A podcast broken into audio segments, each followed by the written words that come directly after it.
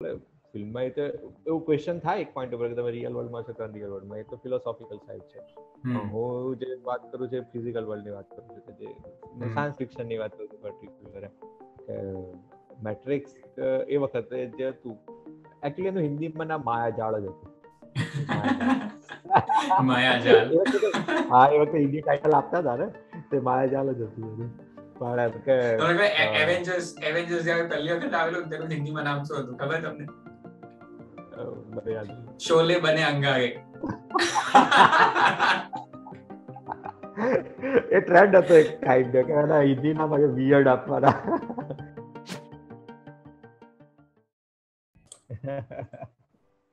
હમણાં તો લગન ને બધું તો કઈ હશે ને? ના હવે હમણાં શાંતિ છે. તમારા પ્રોફેશનમાં કઈ સીઝન જેવું આવે કયું કે પછી એમ રેગ્યુલર બધું ચાલતું ગઈ આમ તો રેગ્યુલર જેવું છે પણ વિન્ટર થોડુંક થોડુંક વધારે જનરલી એટલે વિન્ટરમાં વધારે પેશન્ટ આવે એવું? હા મારો એક્સપિરિયન્સ છે. અચ્છા. લિટલ બિટ બહુ મેજર ફરક ના પડે. હા. અમારે મોસ્ટલી બધું સિઝનલ જ હોય. અમુક જ્યારે યુનિવર્સિટી ઓપન થવાની હોય ને તો ત્યારે વધારે ઓર્ડર્સ હોય બીકોઝ એ અમુક કસ્ટમ પાર્ટ્સ જોઈતા હોય બધાને. પછી અમુક ડિપેન્ડ કરે. બાકી બધી ઘણી બધી ઇન્ડસ્ટ્રીયલ અપ એન્ડ ડાઉન ચાલતા હોય એના પ્રમાણે બી પાર્ટ્સનું વધી જાય. તો અત્યારે કામ થોડું વધી ગયું છે એવું લાગે છે અમુક સિઝનમાં તો જેમ કહે છે ને કે વધે છે તો પછી અત્યારે હા ને ક્રિસમસ પહેલા ક્રિસમસ પહેલા ઘણો લોડ હોય. કારણ કે આઈ થિંક એમાં એવું હોય છે કે બધાને ક્રિસમસ બ્રેક ઉપર જવું હોય તો એના પહેલા એ લોકો અમુક વસ્તુ શોર્ટ કરવી હોય. હા. કે જેટલા ઓર્ડર આપેલા હોય તે મંગાવી લેવો અને પછી ન્યુ યર ચાલુ થાય એટલે ફરીથી પાછું એ ચાલુ થાય. હા. તમે જોયું મેટ્રિક્સ ફરીથી? હા ફરી જોયું ને. મેં એકચ્યુઅલી હમણાં રિસેન્ટલી જ જોયું હતું. રિસેન્ટલી એટલે લગભગ છ એક મહિના પહેલા. મતલબ આગળ મેં એક વખત ચાલુ કરેલું હતું પણ મેં ફિનિશ નહીં કરેલું હતું. એટલે આઈ ડોન્ટ નો કદાચ મને એવું લાગ્યું એ થોડો એક્સપિરિયન્સ એટલા માટે મને બહુ વધારે નવું નહીં લાગ્યું કારણ કે મેં બીજી ઘણી મૂવીમાં આવું જોયું છે.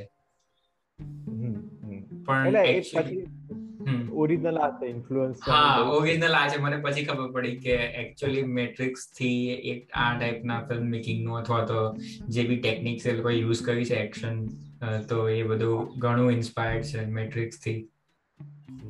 એ ને પેલી જે સ્લો મોશન એક્શન છે જે સ્લો મોશનમાં કેમેરો મૂવ એ એમણે જ ઇન્વેન્ટ કરેલી ફર્સ્ટ ટાઈમ એમ જ યુઝ કરેલી હા. આઈ થિંક એ મેં આનંદ ગાંધીનો એક પોડકાસ્ટ સાંભળતો હતો. તો એણે વાત કરેલી કે સ્નો મોશન લગભગ હતું મેટ્રિક્સ પહેલા પણ.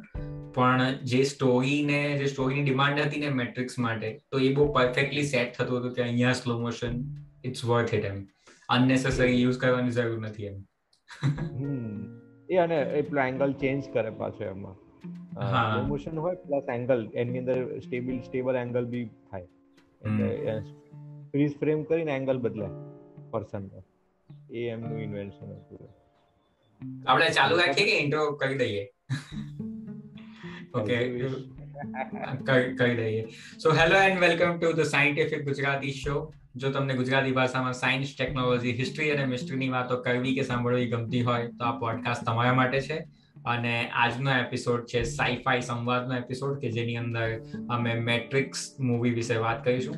જો તમે મૂવી જોઈ હોય, તો તમને વધારે મજા આવશે. અને જો તમે તમને નહીં પણ જોઈ હોય, તો અમે બહુ વધારે સ્પોઇલર્સની વાત નથી કહેવાના but it's more like a general conversation about કે આ મૂવી જેના વિશે વાત કરે છે, એના વિશે અમે વાત કરીશું. બસ આટલું ઇનફ છે. હવે આગળ વધીએ. તો તમને કઈ વસ્તુ સૌથી ઇન્ટરેસ્ટિંગ લાગી? એટલે મેં લગભગ આ ચોથી કે પાંચમી વાર જોયું હશે આઈ થિંક મેં થોડું પેલા પર્સનલ સ્ટોરી થી સર મારે બી એ જાણવું છે. મેં તમને એ સવાલ પૂછવાનો બી હતો. મેં ફર્સ્ટ ટાઈમ લગભગ છે ને ટુ થાઉઝન્ડ સેવનમાં જોયું હતું. કારણ કે ફાઈવમાં આઈ થિંક ફાઈવ અથવા સેવનમાં જોયેલું હું સ્કૂલમાં હતો એ વખતે. અને મારા ફ્રેન્ડના ઘરે જોયું પહેલી વાર કોમ્પ્યુટર પર જોયેલું. જે વખતે તો પેલા બલ્કી કોમ્પ્યુટર આવતા હતા અત્યારથી થીન સ્ક્રીનના નતા આવતા. એમાં જોયેલું મેં. અને બેક ટુ બેક ત્રણે પાર્ટ જોયેલા એ વખતે. ટ્રિલોજી જોયેલી અને એ વખતે તો ઓબ્વિયસલી કે આવું કશું જોયેલું ના હોય એટલે એકદમ ઇમ્પેક્ટફુલ લાગે. હા. અને એ વખતે ફિલોસોફી જે છે પિક્ચરની બહુ નથી સમજાય. પણ પછીના વર્ષોમાં જેમ જેમ જોયું એમ એની એની ફિલોસોફિકલ સાઈડ બી વધારે. હવે ક્લિયર ટેકનોલોજીકલ સાઈડ બી અને એ રીતે. એક્ચ્યુઅલી મૂવી તો 19 1999 માં આવેલું હતું હા. ફર્સ્ટ મૂવી ત્યાં તો હું ચાર વર્ષનો હતો.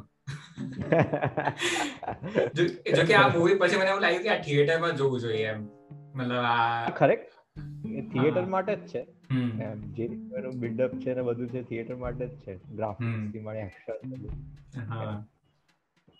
અને એ સૌથી ફેસિનેટિંગ એવું હતું કે એની જોનર ને બધું મને ઘણી પછી ખબર પડી એમ. પેલા આપણે વાત થઈ હતી સોલાર પંક ના વખતે કે cyber punk cyber punk style movie છે. એના ઘણા જેમ એપિટોમ કહેવાય ને જેમ ટોચના મૂવીઝ એમાંનું એક છે સાયબર કે ભાઈ તો ટેકનોલોજી હાવી થઈ જાય અને ડિસ્ટર્બિયન વર્લ્ડ સાઈડ જાય તો શું થાય એટલે અને એવું બી કહેવાય કે ઘણું રિલેવન્ટ બી છે કેમ કે પછીના વર્ષોમાં આ તો નાઇન્ટીન નાઇન્ટી નાઇનમાં આવ્યું પણ પછી પછીના વીસ વર્ષમાં એટલે અત્યારની જોઈએ તો ઘણી બધી વસ્તુ માટે રિલેવન્ટ છે એ લોકોએ જે પર્સપેક્ટિવ એક્ઝેક્ટલી એવું નહીં પણ કાઇન્ડ ઓફ ફિલોસોફિકલી તો ખરો જ કે એવું જ પર્સપેક્ટિવ છે અત્યારે આપણા વર્લ્ડ આપણે પહેલા એના ઉપર વાત કરીએ. બેઝિક એટલે કદાચ કોઈ સાંભળતું હોય તો એને ત્યાંથી ખબર પડે કે એકચ્યુઅલ જે મેટ્રિક્સની ફિલોસોફી છે મૂવીની તે શું છે? તો તમે એ થોડું એક્સપ્લેન કરો અને પછી આપણે એના ઉપર વાત કરીએ.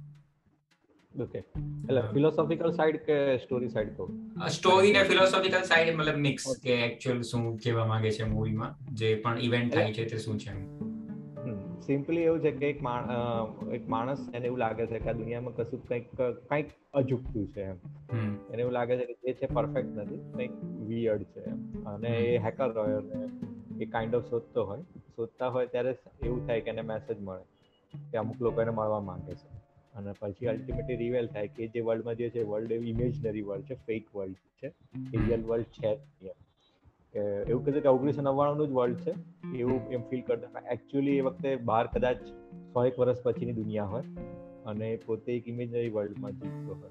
અને જે માણસો એનો કોન્ટેક્ટ કર્યો એ એને દુનિયામાંથી બહાર કાઢીને ઓરિજિનલ વર્લ્ડમાં લઈ જાય ત્યારે એમને ખબર પડે કે દુનિયા પર મશીન્સનું રાજ છે અને માણસો થોડાક જ બચ્યા છે. કે જે લોકો અંડરગ્રાઉન્ડ થઈ ગયા છે કાઇન્ડ ઓફ એવું અને હવે માણસોને મશીન્સને હરાવા છે જે ગ્રુપ ઓફ પીપલ છે. અને એના માટે એવું છે કે જે જે વ્યક્તિને એમને બહાર કાઢ્યો છે જેમનો મસીહા છે કે જે એમને લીડ કરશે આ મશીન સામેની લડાઈમાં. બરાબર? અને દુનિયા કેવી રીતે છે? તો દુનિયા બહાર તો બહારની દુનિયા તો ન્યુક્લિયર વોર ને એવું થઈને ખલાસ થઈ ગઈ છે કાઇન્ડ ઓફ અને કેમ કે માણસ અને મશીન વચ્ચે વોર નીકળ્યો તો માણસો હારી હરાઈ શકે એવું હતું નહીં. તો એક જ રસ્તો હતો કે આખી દુનિયા લગભગ મોટા ભાગે સોલાર પાવરથી છે એટલે કાઇન્ડ ઓફ એકવીસો નવ્વાણું ની વાત છે સો વર્ષ પછી એમ. અને એ બી નક્કી નથી કે કવિયર ચાલે છે કેમ કે કોઈ માણસને ખબર નથી એક્ઝેક્ટ કયો ટાઈમ છે એમ પણ કાઇન્ડ ઓફ એમ સો એક વર્ષ પછી. અને મશીન્સ હરાવવા માટે શું કરે તો ન્યુક્લિયર વોર કાઇન્ડ ઓફ કરી દે. અને એટલું બધું પોલ્યુશન થઈ જાય કે સનલાઇટ પૃથ્વી પર આવતી અટકી જાય એટલે એનર્જી સોર્સ ખતમ થઈ જાય મશીન્સ માટે. અને મશીન સારી એ એક્ચ્યુઅલી છે ને મતલબ મેં અત્યારે જ જોતો હતો વીડિયો જોતો હતો જ્યારે તમારો તમે જોઈન થયા ત્યારે. તો એક્ચ્યુઅલી એમણે એક બીજી સિરીઝ બનાવી છે એનિમેટ્રિક્સ કરીને. એટલે એ જાપાનીઝ એનિમે ફોર્મમાં બનાવ્યું છે અને તેની અંદર સ્ટોરી છે કે આ મેટ્રિક્સ મૂવી ચાલુ થાય એના પહેલાની સ્ટોરી શું છે. તો એની અંદર એ લોકો કંઈક એવું બતાવે છે કે બધા રોબોટ્સ સોલાર પાવરથી ચાલે છે. તો ખબર નહીં બધા આઈ ડોન્ટ નો કેવું હ્યુમન ઓર્ગેનાઇઝેશન છે. એ લોકોના મગજમાં આઈડિયા આવે કે આપણે સનલાઇટ જ બ્લોક કરી દઈએ. પણ આઈ ડોન્ટ નો એટલું સ્ટુપિડ આઈડિયા છે કે એ લોકોને નથી ખબર કે આપણે બી તો સનલાઇટ પરથી જ જીવીએ છીએ.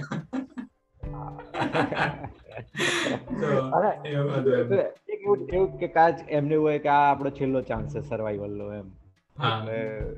એવું કંઈક કરે એટલે ઓબ્વિયસલી સનલાઇટ બધી બ્લોક તો થઈ જાય છે પણ પરિણામે આવે છે કે મશીન પાવર મળતો હોય પણ મશીનને નેક્સ્ટ પાવર સોર્સ જોઈએ. અને ઓબ્વિયસલી હ્યુમન બોડીને હીટ હોય અને kind of electricity human body પેદા કરતી હોય. વન લાઈન સમય જો કહેવા જાય ને તો એ માણસ અને રોબોટ ને બી આપણે છોડી દઈએ ને તો આખી થીમ જે છે મૂવી ની એ છે કે વોટ ઇઝ રિયાલિટી યસ એ તો એટલે હા. એ એ એ તો ફિલોસોફિકલ સાઈડ છે. એટલે થીમેટિક હા કે એનું થીમ છે. તમને એ ખબર છે કયું કે એ લોકોએ મતલબ આ જે મૂવી જે છે એનો આજે મતલબ આઈડિયા જે છે મેઇન ફિલોસોફિકલ આઈડિયા તો એ ક્યાંથી ઇન્સ્પાયર્ડ છે ખ્યાલ કયો તમને? હા એમાં ઘણા બધા વ્યૂ પોઈન્ટ છે મને ખ્યાલ છે પ્રમાણે. એક તો કહે છે હિન્દુ ફિલોસોફી પરથી બી ઘણું ઇન્સ્પાયર્ડ માયા. માયા જે આપણે કહે છે કે દુનિયા એક માયા છે કાઇન્ડ ઓફ બરાબર છે. અને વત્તા એ બી છે કે અમુક બિબ્લિકલ એટલે બાઇબલ ને અબ્રાહમિક ટોપિક છે નિયો ટ્રિનિટી મોર્ફિયસ બધા નેમ લગભગ મોર્ફિયસ કંઈક ગ્રીકમાંથી આવે છે આઈ ડોન્ટ નો હા છે. હા. એનો મતલબ શું છે? God of something I think dream લગભગ જોવું પડશે. ડ્રીમ ડ્રીમ હા. ગોડ ઓફ ડ્રીમ છે. હા. એમ એટલે આવ્યું છે ને ડ્રીમ વર્લ્ડમાંથી બહાર કાઢે છે. એટલે એવું છે. બીજું અમુક પ્રકારના આપણે જેમ કે વેદ ને બધામાં જેમ પ્રકારની ફિલોસોફી છે બી આમાં છે. કવર બી કરે છે અને આખી ટ્રીલોજી જોઈ હોય તો અમુક વસ્તુના ક્લેરિફિકેશન્સ બી આવે છે. મેં ખાલી પહેલું જ જોયું છે સુધી. હું સ્પોઇલર નહીં કરું એમ. એપિસોડના સ્ટાર્ટમાં મેં એવું કીધું કે આપણે કોઈના માટે મૂવી સ્પોઇલ નથી કરવાના આપણે આખી સ્ટોરી કહી દીધી. જો કે આખી સ્ટોરી નથી કીધી હજુ એની અંદર ઘણું બધું છે. ઇટ્સ લાઈક કે બધું. પેક છે કે સિરીઝ બનાવી શકે જસ્ટ એક એક વસ્તુ પકડી હોય એટલે એવું કઈ આઈ ડોન્ટ થિંક સ્પોઇલ થઈ ગયું હોય. અને એમ બી નાઇન્ટીન નાઇન્ટી નાઇનમાં મૂવી આવેલું હતું બરાબર? તો હવે એમાં કઈ સ્પોઇલ કરવા જેવું કઈ છે નહીં. અને આપણે ખાલી મેં તો જસ્ટ શરૂઆતમાં ખાલી શું વર્લ્ડ છે એના વિશે. પછી આ બધું લગભગ શરૂઆતના અડધો કલાકમાં બધું ક્લિયર થઈ જાય છે બધા પોઈન્ટ કે ભાઈ દુનિયા કેવી છે કાઇન્ડ ઓફ અને બીજું એ બી છે ને કે ભાઈ આ માયાવી દુનિયા બતાવે છે કે ચલો માયા પણ માણસ માયામાં એટલો અટેચ હોય કે માણસ માયાની છોડી બી ન શકે. એ ફિલોસોફી કે જેનો કાઉન્ટર બતાવ્યો છે કાઇન્ડ ઓફ ફિલર માટે એવું છે કે ભાઈ એને એના માટે માયા ઇમ્પોર્ટન્ટ છે રિયલ વર્લ્ડ કર એમ આપણે કહીએ કે ભાઈ આપણું વર્લ્ડ બી છે મિથિકલ વર્લ્ડ જ છે કાઇન્ડ ઓફ એમ. આપણે જે બી વસ્તુ વાપરે છે બધું કઈ રિયલ નથી. આપણું કન્સ્ટ્રક્ટ જ છે. ઇવન જે બધા ફિલોસોફિકલ કન્સેપ્ટ બી છે મેં આજે સવારે એ વિચારતો હતો. આઈ ડોન્ટ નો મે બી મને જેટલું ખબર છે it's like the most stupidest argument I can put but like philosophy કેવી રીતે કામ કરે?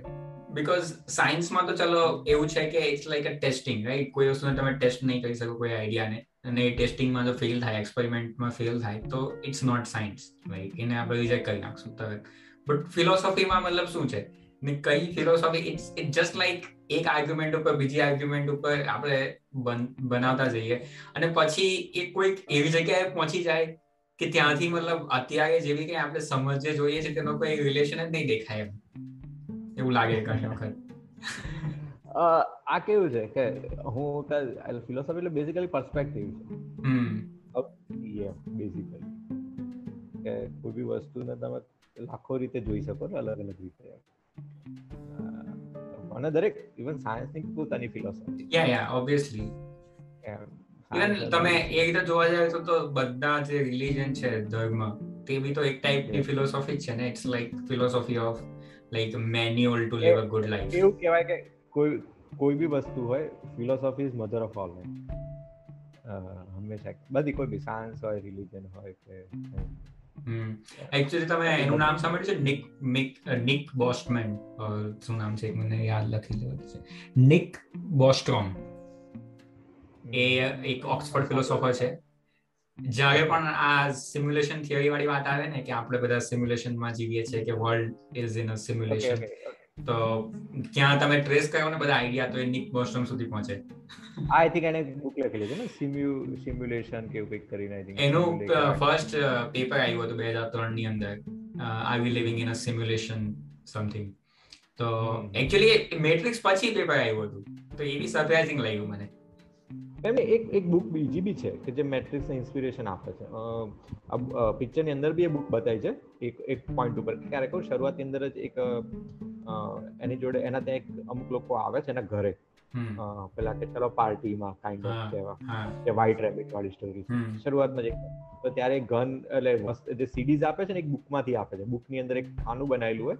હા અને એ બુકમાં જે પેજનું જે ચેપ્ટરમાંથી કાપેલું એનું નામ લગભગ એટલે એ બુક છે ને એ બુક છે એ જ છે કે સિમ્યુલેકરા કે કંઈક કરીને કંઈક કાઇન્ડ ઓફ બુક છે. કે જેવું કહેવાય છે કે જે વન ઓફ મેજર પ્રોપોનન્ટ હતા જે બુકના હતા. રાઇટર નામ મને કંઈ ખ્યાલ નથી બે બુક એક ટ્રિવિયા છે કે જે બુકમાંથી ઇન્સ્પિરેશન થવું લીધું છે. આઈડિયા એટલે એવું બી છે ને કે ભાઈ તમે રિયલ ને અનરિયલ એ બંને વચ્ચે ડિસાઈડ કેવી રીતે કરો? જે આપણે સેન્ટ્રલથી સિમ્યુલેશન ને ગુજરાતીમાં શું કહેવાય? એક્ઝેક્ટ વર્ડ ખબર નથી. હા બટ એકચ્યુઅલી આપણે સિમ્યુલેશન એ રીતે સમજાવી શકીએ. ઇટ્સ લાઈક મોડલિંગ ને simulation it's kind of similarity કે જ્યારે કોઈ ઘર બનાવતું હોય તો ઘરનો એક પ્લાન બતાવે, કે એનું થ્રીડી મોડલિંગ બતાવે. તો એક ટાઈપનું સિમ્યુલેશન છે કે આવું હશે જ્યારે રિયલમાં બનાવશું ત્યારે. અને સાયન્સ ટેકનોલોજીમાં સિમ્યુલેશન ઘણા યુઝ થાય છે. મતલબ બહુ વધારે લેવલ ઉપર યુઝ થાય છે કે આપણે કોઈ કન્સ્ટ્રક્શનથી લઈને ઇવન કોઈ થિયરીઝ પણ હોય તે પણ તેને પણ આપણે પહેલા કમ્પ્યુટેશન કમ્પ્યુટેશન સિમ્યુલેશન બનાવીએ. અને ત્યાર પછી એને ટેસ્ટ કરીએ કે હવે આ રિયલ લાઈફમાં પણ આ રીતે થશે કે નહીં. તો ઇટ્સ લાઈક સિમ્યુલેશન તો મેઇન સિમ્યુલેશન થિયરીનો આઈડિયા એટલે કે કલ્પિત દુનિયા ટાઈપ ઓફ પહેલા આપણે કલ્પના કરીએ હા આપણે એક હા એક ટાઈપનું એક રિયાલિટી કન્સ્ટ્રક્ટ કરીએ. એ વસ્તુને રિયલમાં બનાવતા પહેલા એમ. એટલે આપણને જો કંઈક મિસ્ટેક કરવાની હોય કે કંઈક સુધારા વધારા કરવાના હોય કે આ વેરિયેબલ ચેન્જ કરવાથી શું થશે તો એ બધું આપણે સિમ્યુલેશનમાં જ કરીને જોઈ શકીએ. તો હા it's a very useful tool even video game is a simulation of some kind of reality હા. એટલે આગળ આ વસ્તુ બધ હશે જ વાત. હા એ ત્યાં જ આપણે મતલબ જઈએ પણ છે અત્યારે. તો મતલબ મારે તમને એ જાણવું છે કે તમે આ પહેલો આઈડિયા ક્યાં સાંભળેલો હતો? કે આ મતલબ are we living in a simulation કે શું આપણે એક એવી એક દુનિયામાં જીવીએ છીએ જે કોઈ કન્સ્ટ્રક્ટ કરી છે? તો એ મતલબ સિમ્યુલેશન આઈડિયા તમે ક્યાં સાંભળેલો પહેલી વખત એમ? આઈ ડોન્ટ રિમેમ્બર એક્ઝેક્ટલી બહુ પહેલા સાંભળેલો. હા મેં એકચ્યુઅલી આઈ ડોન્ટ નો મેં વધારે સાંભળેલો તો ઇલોન મસ્ક ના ઇન્ટરવ્યુમાં સાંભળેલો હતો પહેલી વખત તો. કે ઇલોન મસ્ક જ વાત કરતો હતો કે જ્યારે એટીઝની અંદર વીડિયો ગેમ ચાલુ થઈ તો video game is not that old મતલબ પચાસ વર્ષમાં આપણે કેટલું બધું એડવાન્સ થઈ ગયું કે અત્યારે હવે પેલું અનરિયલ એન્જિન ફાઈવ આવી ગયું છે કંઈક તો તેની અંદર તો આખું એ લોકો રિયાલિટીને કન્સ્ટ્રક્ટ કરી શકે બેઝડ ઓન ફિઝિક્સ મતલબ એવું નહીં કે કોલિઝન થશે તો ત્યારે એમ કઈ ગમે ત્યાં ઉડી જશે. પેલું નહીં જીટીએ માં હતું પેલા કે તમે કોઈ કોઈ થાંભલા સાથે અટલાઈ જાઓ તો મતલબ ટેન્ક ઉડી ઉડી જાય. તો હવે મતલબ એટલું ફોટો રિયાલિસ્ટિક થઈ ગયું છે કે એ બધું એ વસ્તુ પણ ફોલો કરે છે. અનરિયલ એન્જિન ફાઈવની અંદર એવું બધું છે. હા, તો મેઇન આઈડિયા બેઝિકલી હતો કે જો આપણે પચાસ વર્ષમાં કમ્પ્યુટર ગેમ્સ ને એટલું બધું મતલબ સારું બનાવી દીધું કે હવે રિયાલિટીની સાથે નજીક નજીક આવી ગયું. તો ઇઝન્ટ ઇટ પોસિબલ કે બીજા પચાસ પચાસ વર્ષમાં કદાચ આપણે એક દુનિયા બનાવી દઈએ કે જેની અંદર જે લોકો છે તો એ લોકો જ મતલબ એકચ્યુઅલ કોન્શિયસ ચેતના વાળા લોકો બની જાય એમ. અને એવું જ પછી એ આઈડિયાના રિવર્સ લઈ જાય તો એવું થઈ જાય કે આપણે જ કોઈ વીડિયો ગેમમાં નથી કે જ્યાં કોઈ આ વસ્તુ બનાવી છે તો that is the main simulation idea કે શું આપણે બધા એ સિમ્યુલેશનમાં જીવીએ છીએ શું આપણે બધા એક વીડિયો ગેમમાં જીવીએ છીએ કાઇન્ડ ઓફ એવું થશે. હા એટલે હા એટલે મેઇન આઈડિયા એ છે હા. આપણે કાયમ વાત કરીએ છીએ મેટાવર્સ તો એ એ કન્સેપ્ટ પર છે ને હા પણ એમાં એમાં પણ તમે બે ફ્રન્ટમાં જોઈ શકો. એક તો એ કે આપણે કોઈ સિમ્યુલેશન કે આપણે કોઈ એક ગેમ ક્રિએટ કરીએ છીએ જેની અંદર આપણે જઈએ છીએ અથવા તો કોઈ બીજા જઈએ છે અને આપણી દુનિયા કોઈ બીજાએ ક્રિએટ કરી છે. ઇટ્સ લાઈક કે તમે એ જે કોડર છે તમે તમે એને ગોડ પણ કહી શકો. પણ આમ કહીએ ને કે રિયલ અને અનરિયલ બંને એકની અંદર એક જ દુનિયામાં એક્ઝિસ્ટ કરે છે ને અલ્ટિમેટલી તો. એમ. એટલે આપણે કહીએ કે આ અનરિયલ વર્લ્ડ છે પણ it exist in real world any consequences real world ને ઇમ્પેક્ટ કરે છે એટલે ભલે આપણે કહીએ કે બંને અલગ છે પણ આમ એકચ્યુઅલી બંને એક જ છે. જેમ આપણે માયા માટે કહીએ ને કે ભાઈ બાજુ માયા બી છે ને રિયલ બી છે. હા એટલે તો જ્યાં રિયલ હોય ત્યાં તો પેલું શું કહેવાય? રિયલ છે રિયલમાં છે ને કોન્સિક્વન્સીસ રિયલમાં આવે છે ને. હવે હું કરું કે ભાઈ ચલો હું કાલે મેટાવર્સ થઈ ગયો ઓલમોસ્ટ કાઇન્ડ ઓફ મેટ્રિક્સ જેટલું ડેવલપ અને હું એની અંદર દિવસના છ સાત કલાક સ્પેન્ડ કરું છું. ભલે ફિઝિકલ હું અહીંયા છું પણ અને બાકીની છ સાત કલાક હું સિમ્યુલેશનમાં એટલે કાઇન્ડ ઓફ મેટાવર્સમાં જીવું છું. બરાબર છે ત્યાં હું મીટિંગ કરું છું જે કંઈ કરું છું કે કંઈક કન્સ્ટ્રક્ટ કરું છું કે પ્લાન બનાવું છું વોટ જે કંઈ કામ કરું છું કે જે કંઈ કરું છું. It it will have a real yeah. તો તો એક હમણાં હમ એક બુક આવી હતી લાસ્ટ યર એનું ઓથરનું નામ તો ભૂલી ગયો પણ એ એક્સટેન્ડેડ માઇન્ડ કરીને હતી. તો એની અંદર એવું હતું કે જે ટૂલ્સ આપણે યુઝ કરીએ છીએ ને મતલબ જેમ કે સેલ ફોન હા, રાઈટ રાત દિવસ તમારી સાથે જ હોય. સો ઇટ્સ લાઈક કે એ આપણી રિયાલિટીનો અને આપણા એક શું કહેવાય વોટ એવર એક હ્યુમન એક્ઝિસ્ટન્સનો પાર્ટ બની ગયો. હા બોડી પાર્ટ કાઇન્ડ ઓફ કે જે ખાલી થોડો અલગ છે તમે સાઈડ ઉપર મૂકો છો right. એન્ડ પછી આપણો આપણો માઇન્ડ અને આપણે એ રીતે ટ્રેન થઈ ગયા છે કે હવે કદાચ ઇન મેં આ વસ્તુ કાલે જ વિચારતો હતો કે સપોઝ મને કોઈક એક રેન્ડમ જગ્યાએ કોઈ મૂકી દીધો.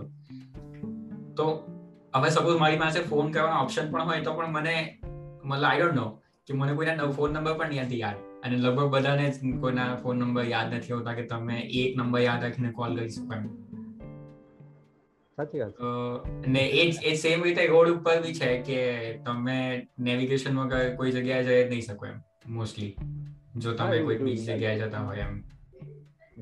હા તો એ આપણે હા. એટલે એ જ ને કે જે અનરિયલ વર્લ્ડ છે ને રિયલ વર્લ્ડ ઇમ્પેક્ટ છે જેમ અંદર એટલે ફિલ્મમાં એટલે એવું ક્વેશ્ચન થાય એક પોઈન્ટ ઉપર કે તમે રિયલ વર્લ્ડમાં છો કે અનરિયલ વર્લ્ડમાં એ તો ફિલોસોફિકલ સાઈડ છે. હું જે વાત કરું છું ફિઝિકલ વર્લ્ડની વાત કરું છું કે જે. સાયન્સ ફિક્શનની વાત કરું પર્ટિક્યુલર મેટ્રિક્સ એ વખતે જે હતું એકચ્યુઅલી એનું હિન્દીમાં નામ માયાજાળ જ હતું. માયાજાળ. હા એ વખતે હિન્દી ટાઇટલ આપતા હતા ને તે માયાજાળ જ હતું એનું. પણ એમ કે એવેન્જર્સ એવેન્જર્સ જ્યારે પહેલી વખત આવેલું તેનું હિન્દીમાં નામ શું હતું? ખબર તમને. શોલે બને અંગારે. એ ટ્રેન્ડ હતો એક કાઇન્ડ કે એના હિન્દીના મને વિયર્ડ આપવાના. આઈ થિંક ડાયનોસરનું નામ કંઈક ભયાનક છીપકલી કે એવું કંઈક હતું. પેલું જુરાસિક જુરાસિક પાર્કનું નામ. છિપકલી હતું એની અંદર. એટલે તો મેટ્રિક્સ એટલે એક વસ્તુ એ છે ને કે એની જે કન્સેપ્ટ છે કે કે અનરિયલ વર્લ્ડમાં જીવો છો તમે. પણ રિયલ વર્લ્ડની અંદર એની કન્સિક્વન્સીસ તો છે જ મશીનો રાજ કરે છે કાંઈક છે બરાબર છે. અને અત્યારે એવું છે ને કે આપણે લોકો ડેલી ત્રણ ચાર કલાક છ કલાક મોબાઈલ કે ઇન્ટરનેટ પર કાળ એ બી એક છે ને અનરિયલ વર્લ્ડ જ છે ને. એમાં સ્પેન્ડ કરીએ છીએ. હા એક રીતે તો મતલબ દરેક વસ્તુ રિયલ રિયાલિટી મતલબ તમે કેવી રીતે ચેન્જ કરી શકો?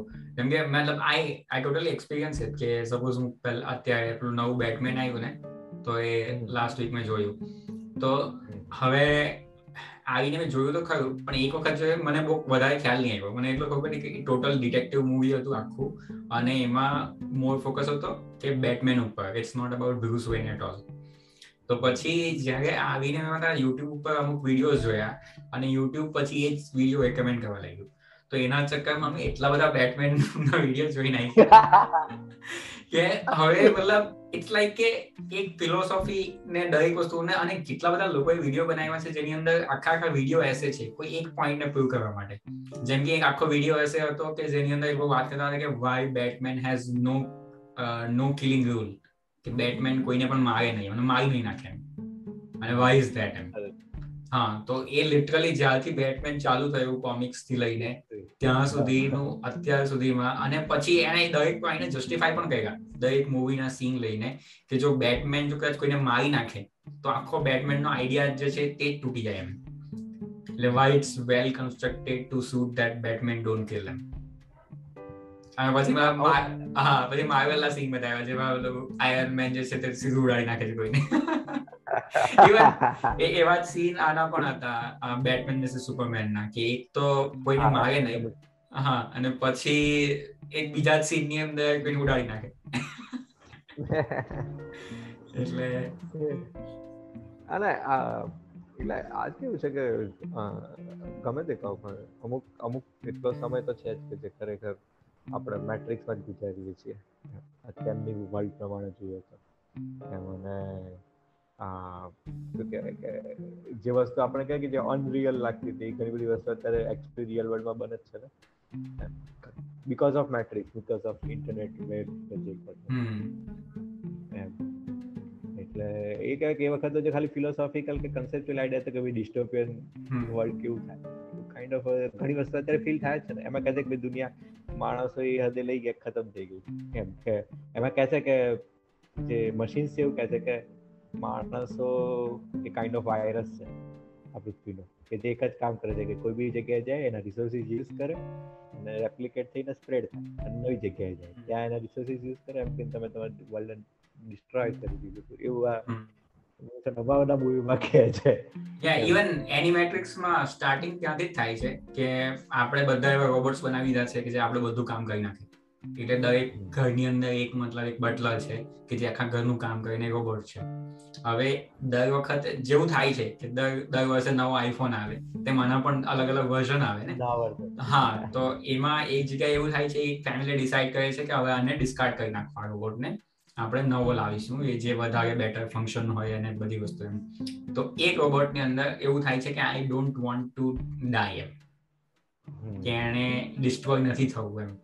અને એના ચક્કરમાં એના જે હ્યુમન જે માસ્ટર્સ હોય એને મારી નાખે અને પછી એ રોબોટ ઉપર ટ્રાયલ થાય અને બધા જ ડિસાઈડ કરે કે આમાં રોબોટ બેઝિકલી આ માલ ફંક્શન છે કે વોટ એવર ડિસ્ટ્રોય કરી નાખો. અને પછી બીજા બધા રોબોટ એ વસ્તુ જોઈ છે અને સમ હાવ આઈ ડોન્ટ નો એ લોકોની અંદર એ કોન્શિયસનેસ આવવાની ચાલુ થાય છે કે એ લોકો પણ ઇમ્પોર્ટન્ટ છે કે રોબોટ લાઈફ મેટર્સ એમ.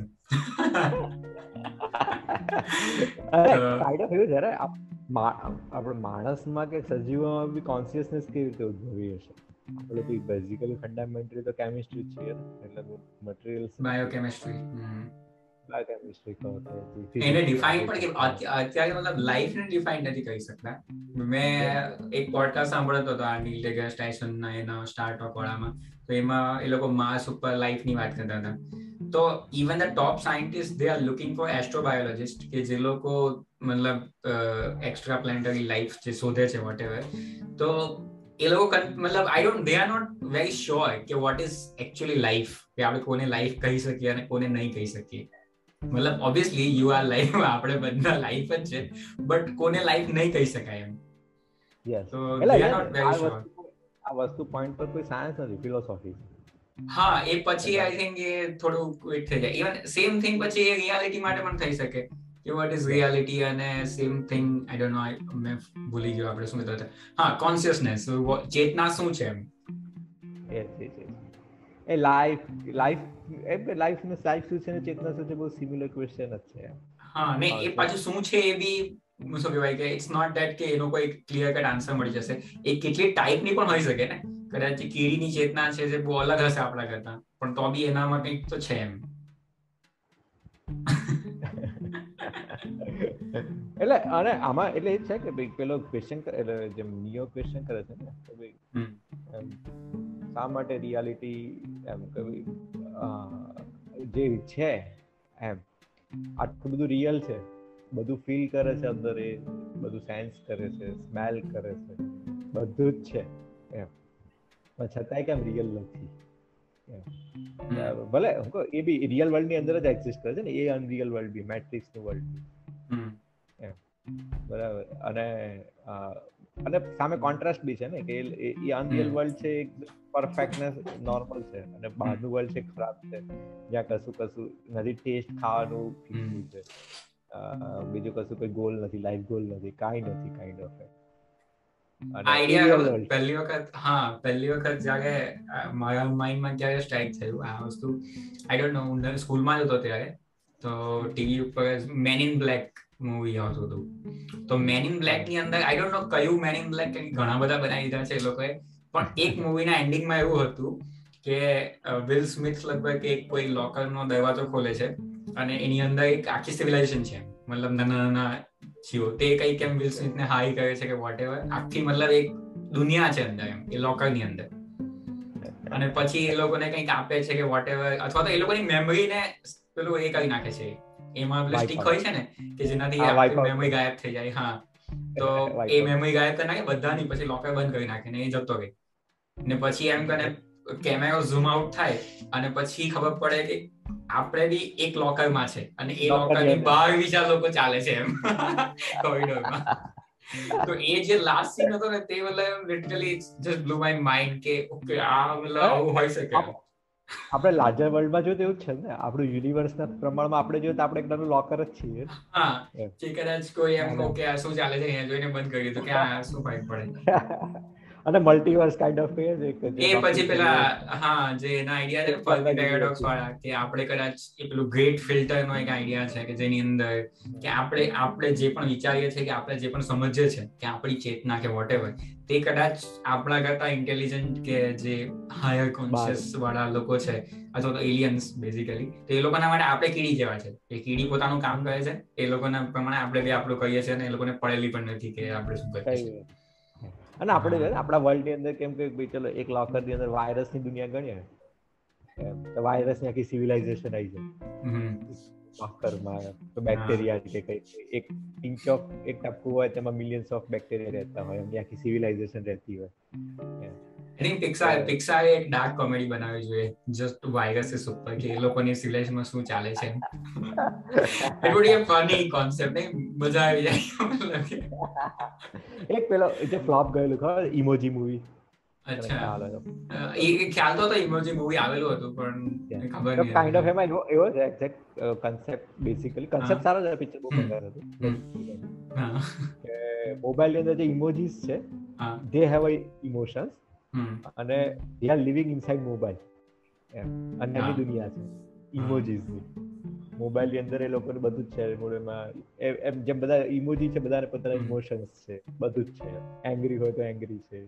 અને જે જે વસ્તુ છે અને બધા ઇમોજીસ અંદર રહી જીવે છે. એ ટાઈમ એવો કાઇન્ડ ઓફ જ આઈડિયા છે.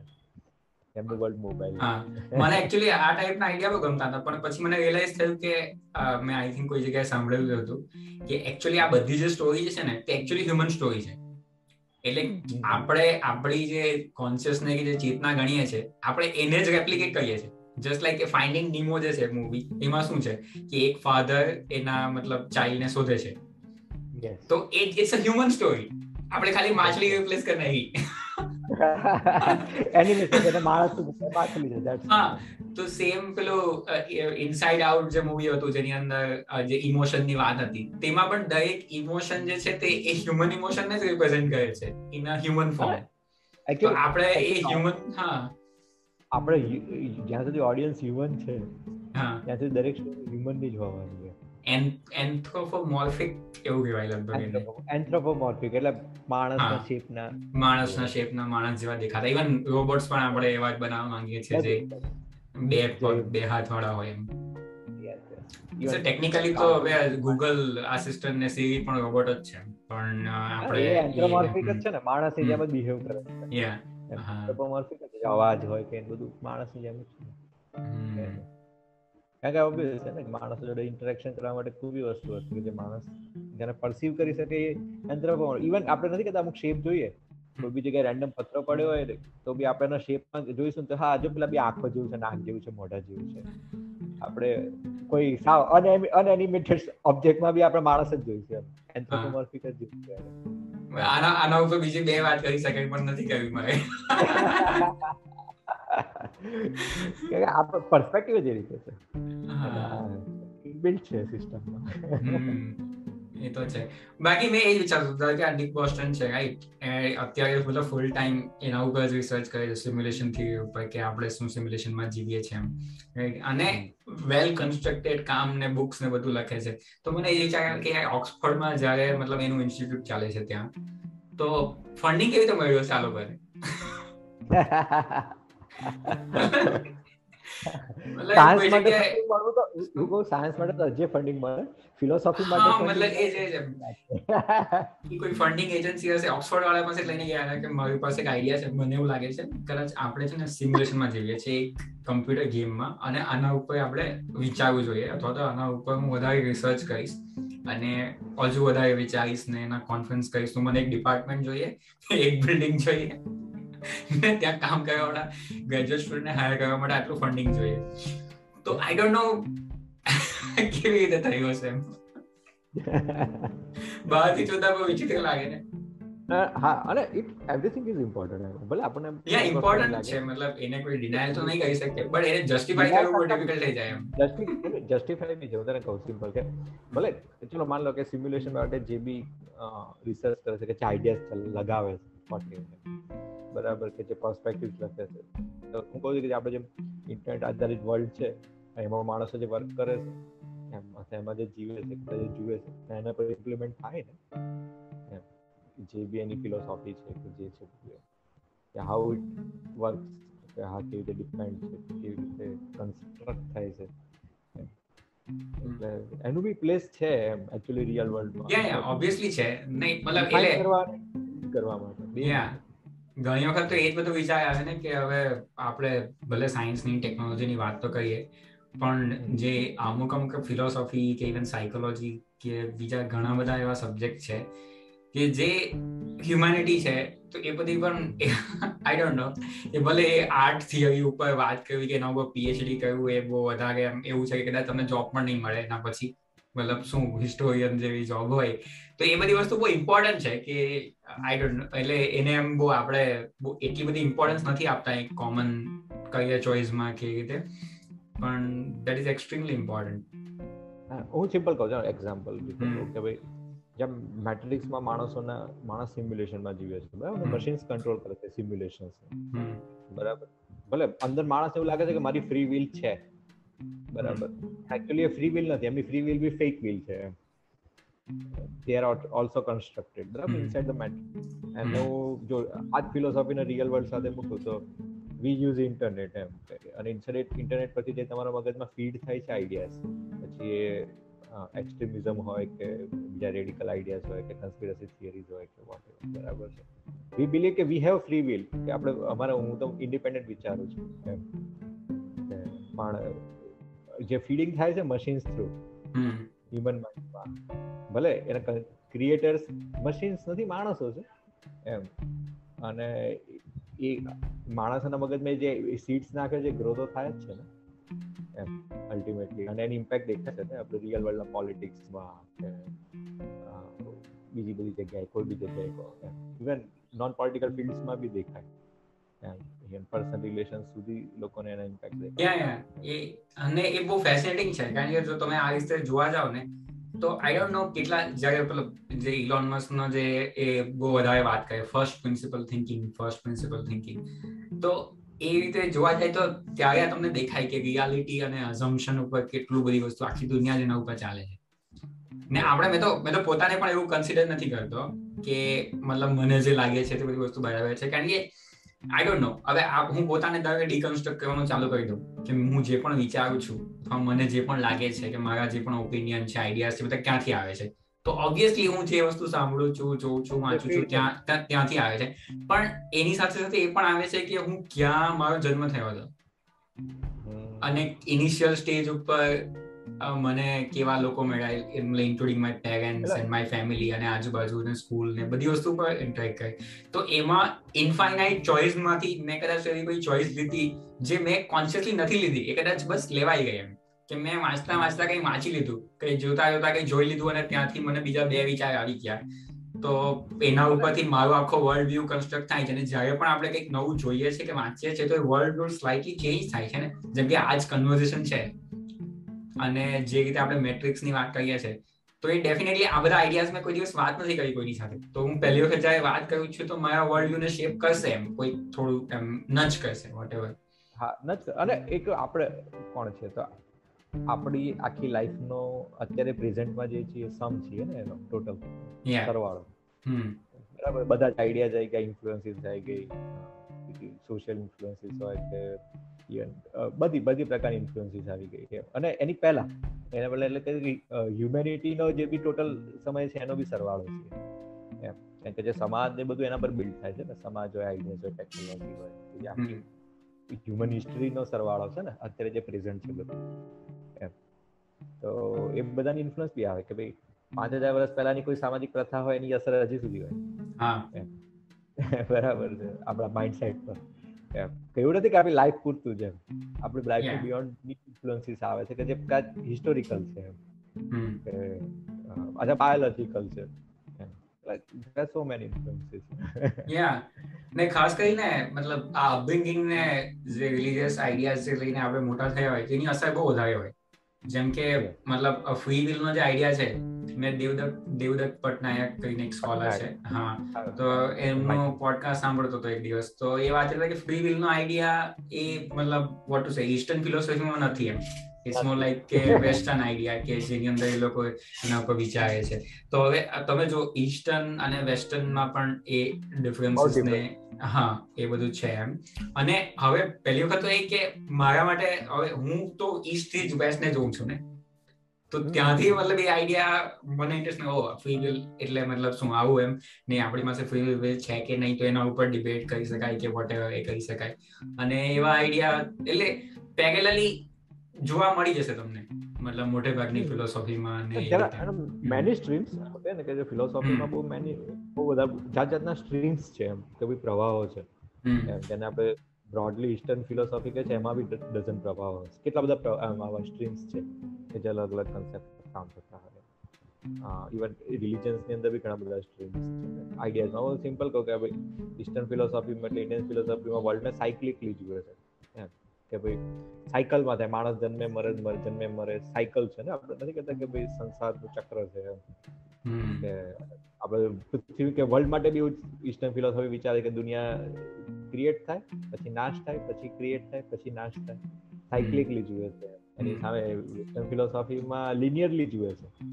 કે યુ લીવ ઓનલી વન્સ એમ યુ લોક કહે ને પેલું યુ લીવ ઓનલી વન્સ કે માણસ એક જ વાર જીવે. પછી કયામત નો દિવસ આવે ત્યારે ભગવાન હિસાબ કરી લે. કાઇન્ડ ઓફ ગોડ હિસાબ કરી લે. ધેટ્સ ઓલ લિનિયર લાઈફ છે ને? આમાં છે ને આની અંદર એક મારે એ વસ્તુ એડ કરી છે કે જ્યારે હવે આપણે વાત કરીએ છીએ કે બધી વસ્તુ ઓપન છે. એની અંદર હજારો ને લાખો દ્રષ્ટિકોણ છે જોવાના.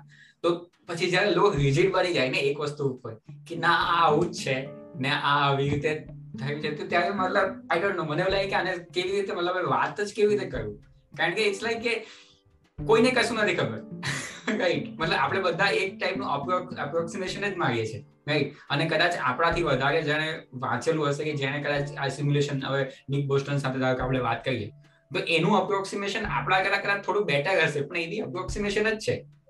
ઇટ્સ નોટ લાઈક કે એક કરી દેશે, કાલે કોઈ એક્સપેરિમેન્ટ કે જેમાં પ્રૂવ થઈ જવાનું છે કે આપણે બધા સિમ્યુલેશનમાં છે કે નથી. ઇવન મેં અત્યારે જ ઇન્ટરવ્યુ જોયો આના પહેલા. અને એને કહ્યું કે there is almost no way to prove કે આપણે કદાચ સિમ્યુલેશનમાં છે કે નહીં એમ. અને એના કાઉન્ટરમાં બીજા જે ફિલોસોફર્સ છે તે પણ એ આર્ગ્યુમેન્ટ આપે છે કે આપણે નથી કર્યા સિમ્યુલેશનમાં તો કોઈ શ્યોર નથી ને. આ ક્લેશ ઓફ આઈડિયાસ છે હા એટલે પછી જે કહેવાય ને પેલું એક ટાઈપનું જે રિલીજીયસ જે જે થઈ જાય તેમાં એવું થાય કે એ બિલીફ એટલા બધા હાવી થઈ જાય કે આપણે કઈ બહારનું જોઈ જ નહીં શકે આપણો વર્લ્ડ વ્યૂ બ્લોક થઈ જાય એક બિલીફની અંદર.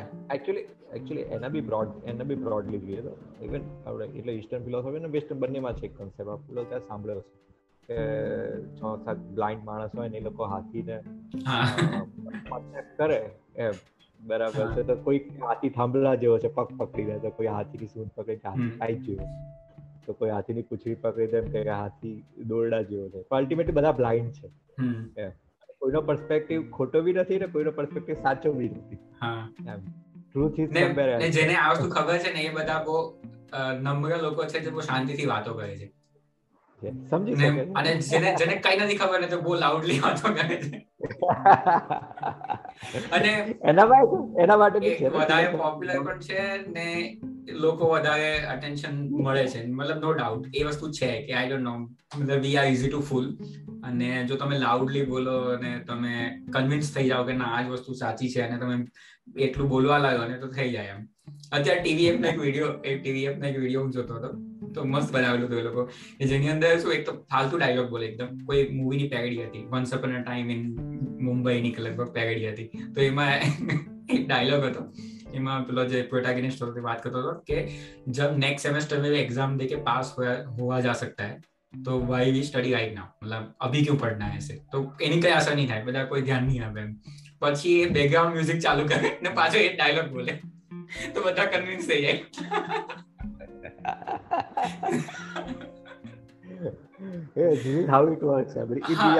પછી પછી આખી એનો ગેગ હતો ને આખા આખા એપિસોડમાં એ જ ગેગ હતો. કે જ્યાં પણ એની વાતથી કોઈ કન્વિન્સ નહીં થાય ને તો એ બેકગ્રાઉન્ડ મ્યુઝિક ચાલુ કરી દે એમ. ને પછી બધા કન્વિન્સ થઈ જાય.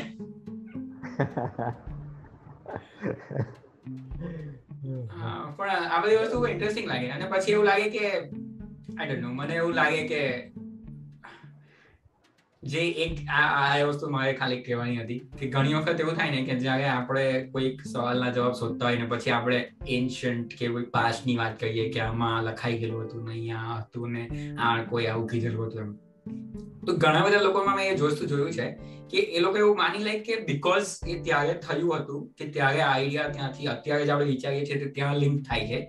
એનો મતલબ કે એ લોકોને વધારે ખબર હતી આપણે કરતા. એમ લાઈક કે મતલબ હોઈ શકે કદાચ પણ તમારે એવી તો કન્સિડર કરવું પડે કદાચ નહીં હોઈ શકે. કદાચ કોઈ ફૂંકીને લખેલું હશે. સાયકલ તો પહેલા પણ હતા જ ને. આપણને શું હતા જ હતા જ હતા સોમનાથ હતા. તો મને અત્યારે કેટલા બધા એવા આર્ટિસ્ટ છે કે જે લોકો લિટરલી ક્રિએટિવિટી માટે સાયકેડેલિક્સ યુઝ કરે છે કે કોઈ ડ્રંક થઈને લખે છે કોઈ ફૂંકીને લખે છે વોટ એવર એમ.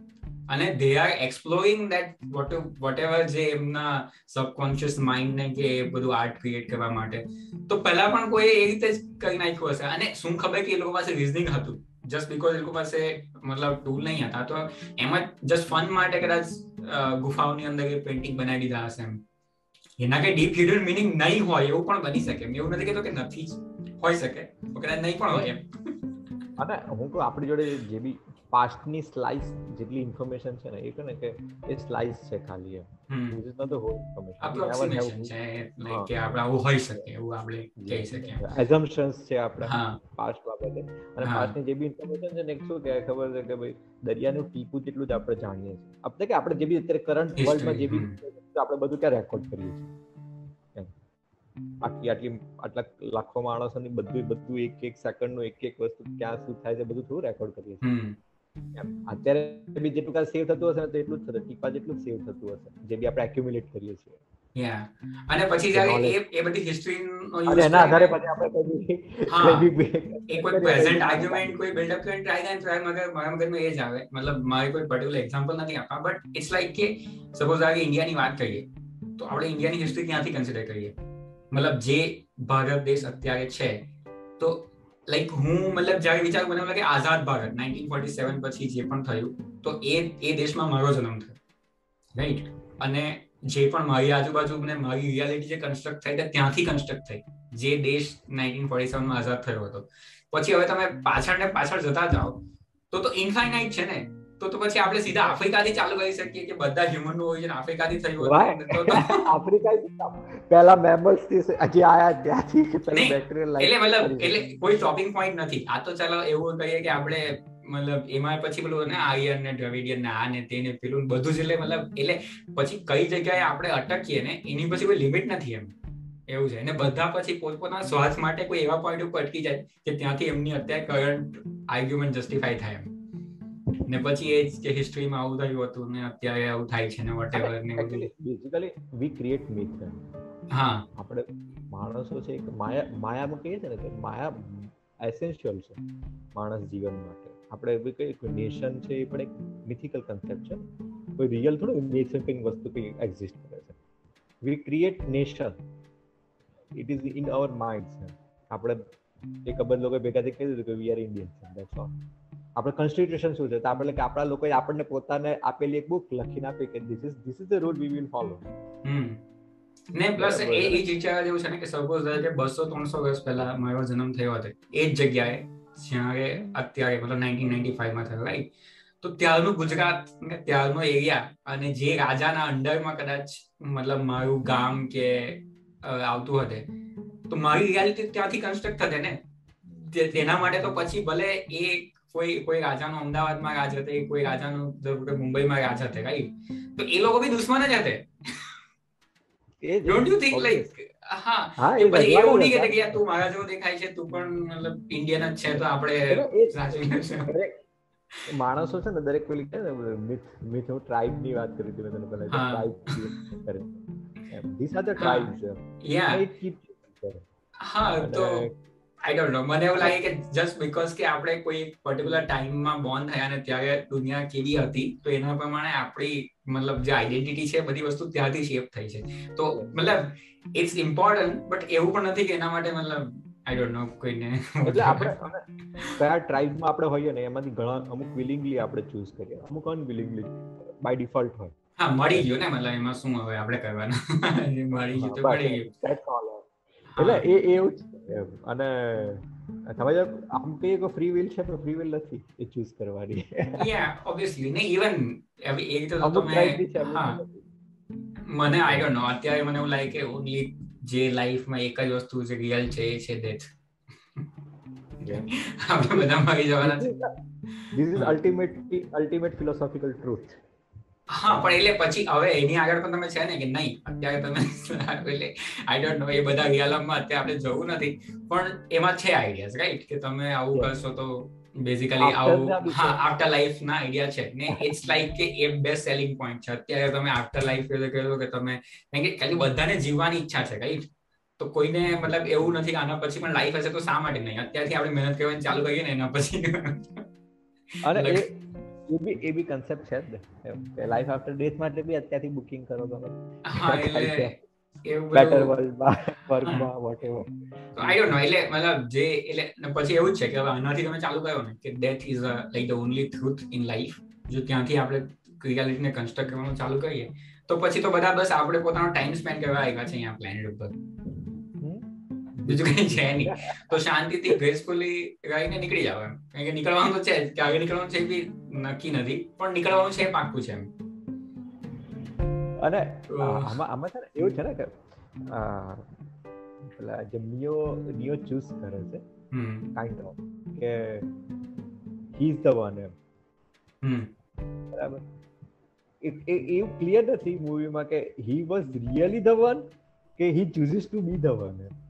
અચ્છા પેલી જે એક લેડીને મળવા જાય છે ત્યાં એકચ્યુઅલી શું થાય છે? ઓરેકલ એને વાત કરે છે. એકચ્યુઅલી ઓરે મોર્ફિયસ ને એવું હોય છે ને મોર્ફિયસ ને એવું કીધું હોય છે કે એની લાઈફ માટે બીજું કોઈ મિશન નથી બરાબર? કે એવું જ છે કે ભાઈ ધવન કે એ વ્યક્તિ કે જે મસીહા છે જે માણસ જાતને બચાવશે એ મસીહાને શોધવો એ જેનો લાઈફનો ગોલ હોય બરાબર? અને અલ્ટિમેટલી આ નિયો એને મળી ગયો. બરાબર? હવે નિયો એ ઓરેકલને મળે છે ત્યારે નિયો ને ક્લિયર નથી હોતું કે હું હું ખરેખર મસીહા છું કે નથી એમ. અને એને પૂછે છે તો પેલી પણ એમ જ કહે છે કે તું છે કે નહીં? મને બી ખબર નથી કાઇન્ડ ઓફ પણ તું નક્કી કર કે તું શું છે? તું જે કહીશ એ છે. એમ. બરાબર કે તારી જોડે એને કહે છે ને કે તારી જોડે બે ઓપ્શન હશે. કાં તો તું પોતાની લાઈફ બચાવી શકીશ કાં તો તું મર્ફિયસની લાઈફ બચાવી શકીશ. બરાબર છે. અને એ તો ભૂત ભવિષ્ય વર્તમાન બધું જોઈ શકે છે ફોરેક બરાબર. એટલે એવું કે છે. અને પછી એવું થાય છે જ. બરાબર કે ભાઈ બેમાંથી એક જ ઓપ્શન હોય. અલ્ટિમેટલી બંને બચી જાય છે. એમ. બરાબર. હી ચૂઝીસ એમ કે તમે જે ચૂઝ કરો છો એ તમારી રિયાલિટી છે. એમ. અને he chooses to be the one એમ. હા એ તો છે. એટલે એ ક્લિયર કે એ રિયલમાં ખરેખર ચોઝન વન હતો કે હી બીકમ્સ ધ વન એ મસીહા બને છે કે પહેલેથી જ ડિસાઇડ હતું કે એ જ મસીહા છે. અને મસીહામાં એવું કેવું બતાવે છે કે એને એને જે એ ઓરેકલના ત્યાં થોડા ઘણા છોકરાઓ છે એમ કહે છે કે આ બધા પોટેન્શિયલ ધ વન છે કે આ બધા ભવિષ્ય એટલે આમાંથી કોઈ બી મસીહા હોઈ શકે કાઇન્ડ ઓફ પોટેન્શિયલ એ છોકરાઓ બધા બેઠા હોય છે અલગ અલગ પાવર્સ આ એક પ્લસ વન છે. એમાંથી કોણ મસીહા છે નો બડી નો છે અને હજી ત્યાં આગળના બે પાર્ટ નથી જોયા એટલે હું સ્પોઇલર નથી કહેતો. બાકી આ ફિલોસોફી આગળ એક્સપાર્ટ થાય છે બેઝિકલી એટલે એના ઉપર વાત કરવા જેવી છે કઈ તો આપણે પછી સેપરેટ કરશું નહીં તો પછી કરી દઉં એમ. એટલે તમને શું લાગે છે? વાત કરવા એકચ્યુઅલી એકચ્યુઅલી મોડર કોન્સેપ્ટ છે. ફિલોસોફિકલી અને સ્ટોરી લાઈનમાં બી. બે તો પછી આપણે કરીશું ને? આપણે મજા આવે છે મને તો વાતો કરવામાં એટલે બે પાર્ટ પાછા બારે ફરી જોવા પડશે રિવિઝન આ તો કઈ નહીં આપણે મહિના પછી ક્યાં ઉતાવળ ક્યાં છે આપણે? મને આઈડિયાસ તો છે મેં ઘણા ટાઈમ જોયેલા છે એટલે. એક્ચ્યુઅલી મને એ જ વસ્તુ આ થાય કે આ ઘણા બધા જે મતલબ આને કહેવાય રિયલ આર્ટ કે જે આપણે રિવિઝિટ કરીએ ને તો તો પણ આપણા મતલબ આપણી અંદર કંઈક ચેન્જ કરે. મતલબ આપણા વર્લ્ડ વ્યૂ ને જે નચ કરે ને તો એ મતલબ આઈ ડોન્ટ નો મારું આવું થાય ઇન્સેપ્શન સાથે. મેં ઘણી વખત જોયું છે ને કદાચ એક જ મૂવી એવું છે જે મેં ઘણી વખત પૂછ્યું છે. જાગે પણ જોઉં ને ત્યારે મતલબ I don't know it's something એક તો પહેલા તો અપ્રિશિએશન આવે કે આ લોકો શું બનાવી નાખ્યું છે એમ. અને પછી ઘણા બધા વિચાર આવે મતલબ જસ્ટ એ જોઈને. મતલબ આખો જે મારો જે કરંટ ટ્રેન્ડ ચાલતો એ થોટ માટે બધું. આ બધા છે ને આ બધા એવા મૂવીઝ છે કે જે તમે જેટલી વાર જોને એટલા વધારે ને બધા ડીપ ડીપ ડીપ જ જતા બ્રોડર ને બ્રોડર તમારો પર્સપેક્ટિવ થાય એટલે વધારે વધારે તમે વસ્તુ સમજો એમાં. એક વાર જેવું તમે સમજાય નથી બીજી વાર જો તો વધારે સમજ પડે. ત્રીજી વાર જો તો ઓર સમજ વધારે પડે. એમ અને ફિલોસોફિકલી એક્સપાન્ડ જ થતા જાય. અને આમાં એટલે એવી રીતે છે જ કે ઓરેકલ કોણ છે? મેટ્રિક્સ શું છે? નિયો શું છે? આ બધું આગળના પાર્ટમાં વધારે ક્લિયર થાય છે. કેમ કે નિયો ને ચલો હવે આ પિક્ચરના એન્ડમાં એ તો ખબર પડી કે હી ઇઝ ધ વન બરાબર કે એ ચોઝન મસીહા છે. બરાબર. હવે નેક્સ્ટ પાર્ટમાં એવું છે ને કે ચોઝન મસીહા છે. તો વાય હાઉ એમ. એ હજી આગળ એક્સપાન્ડ થશે કે શા માટે ચોઝન મસીહા છે અને એ શું ચૂઝ કરી શકે? કેમ એ મસીહા? મસીહા થઈને શું કરી શકે? આમ આ મોર્ફિયસ એ લોકો એવું માને છે ને કે એ બધા આખી માનવ જાતને મુક્તિ અપાવી છે કન્સેપ્ટ આગળ એક્સપાન્ડ થશે મેટ્રિક્સ નો ને એનો બીજા પાર્ટ કે આ મેટ્રિક્સ સિવાય બી માણસો કેમ થોડા ઘણા સર્વાઈવ છે? જે અંડરગ્રાઉન્ડ ઝાયનમાં રહે છે. જે માણસોનું સિટી છે એક લાસ્ટ સર્વાઇવિંગ સિટી એમ એક એ કન્સેપ્ટ બી આવે આ તો કહેવાય છે એટલે વાંધો નથી. સ્પોઇલર છે. કે જે મશીન છે મશીનને જે સોફ્ટવેર બનાવ્યું એ ઇમ્પ્લિમેન્ટ જે બધાને પ્લગ ઇન કરે છે પણ એમાં હંમેશા કોઈ બી સોફ્ટવેર હંડ્રેડ પર્સન્ટ તો ફૂલ પ્રૂફ હોય જ નહીં. અમુક તો બગ ને અમુક તો લિમિટેશન એની રહી જ જવાની. તો થોડાક એવા માણસો તો દર વખતે એમને એમના ક્રોપ્સમાં નીકળે છે કે જેને લોકો પ્લગઇન નથી કરી શકતા મશીન એમ. અને એવા માણસોનો હજારો માણસો અને હજારો એટલે કેટલાય વર્ષોનો એવા માણસોનું જે એક્યુમ્યુલેશન થાય એમ. એ જે એ લોકો તો માણસ જ છે ને તો એ લોકોનું બી સિટી બને ને અલ્ટિમેટલી એ લોકો કલેક્ટર થવાના ને. માણસ મશીન મેટ્રિક્સ બી પરફેક્ટ નથી ને? એ આ ધ્યાન એ જ હતું. આ નિક બોસ્ટન વાળા વિડીયોમાં એ જ હતું કે એ લોકો એવું વિચારતા હતા કે જેટલા બી આપણા નેચરના જે કોન્સ્ટન્ટ છે ને કારણ કે એક મેક સેન્સ મતલબ આ આર્ગ્યુમેન્ટ વેચી બહુ ઇઝી છે. કારણ કે જેટલું પણ આપણને ખબર છે દુનિયા વિશે યુનિવર્સ વિશે તો એ દરેક વસ્તુ આપણને ખબર છે કે મેથેમેટિકલ પ્રિન્સિપલ ઉપર ચાલે છે. અને આપણે જ્યારે સાયન્સ અને ટેકનોલોજીમાં પણ એ જ કરીએ છીએ ને કે આપણે નવા નવા જે થિયરીઝ હોય અને થિયરીના ટેસ્ટ કરીએ રાઈટ તો આપણે કન્સિડર કરી શકીએ કે આપણું યુનિવર્સ જે છે તેમાં speed of light is ultimate કે એનાથી ફાસ્ટ કઈ નહીં જઈ શકે. અને આઇન્સ્ટાઈને આપણો નિયો છે એવું માની લો કે એને આપણને કીધું છે.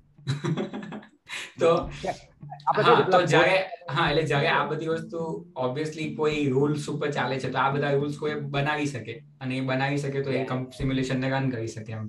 તો એની અંદર એ લોકો એ વિચારતા હતા કે જેટલા બી કોન્સ્ટન્ટ છે ને પ્લાન કોન્સ્ટન્ટ તો એની વેલ્યુ જે છે બરાબર તો એ વેલ્યુને આપણે ઓવર ધ ટાઈમ ચેન્જ થતા જોઈએ તો આપણને ખબર પડે કે સિમ્યુલેશનમાં ગ્લિચ આવે છે.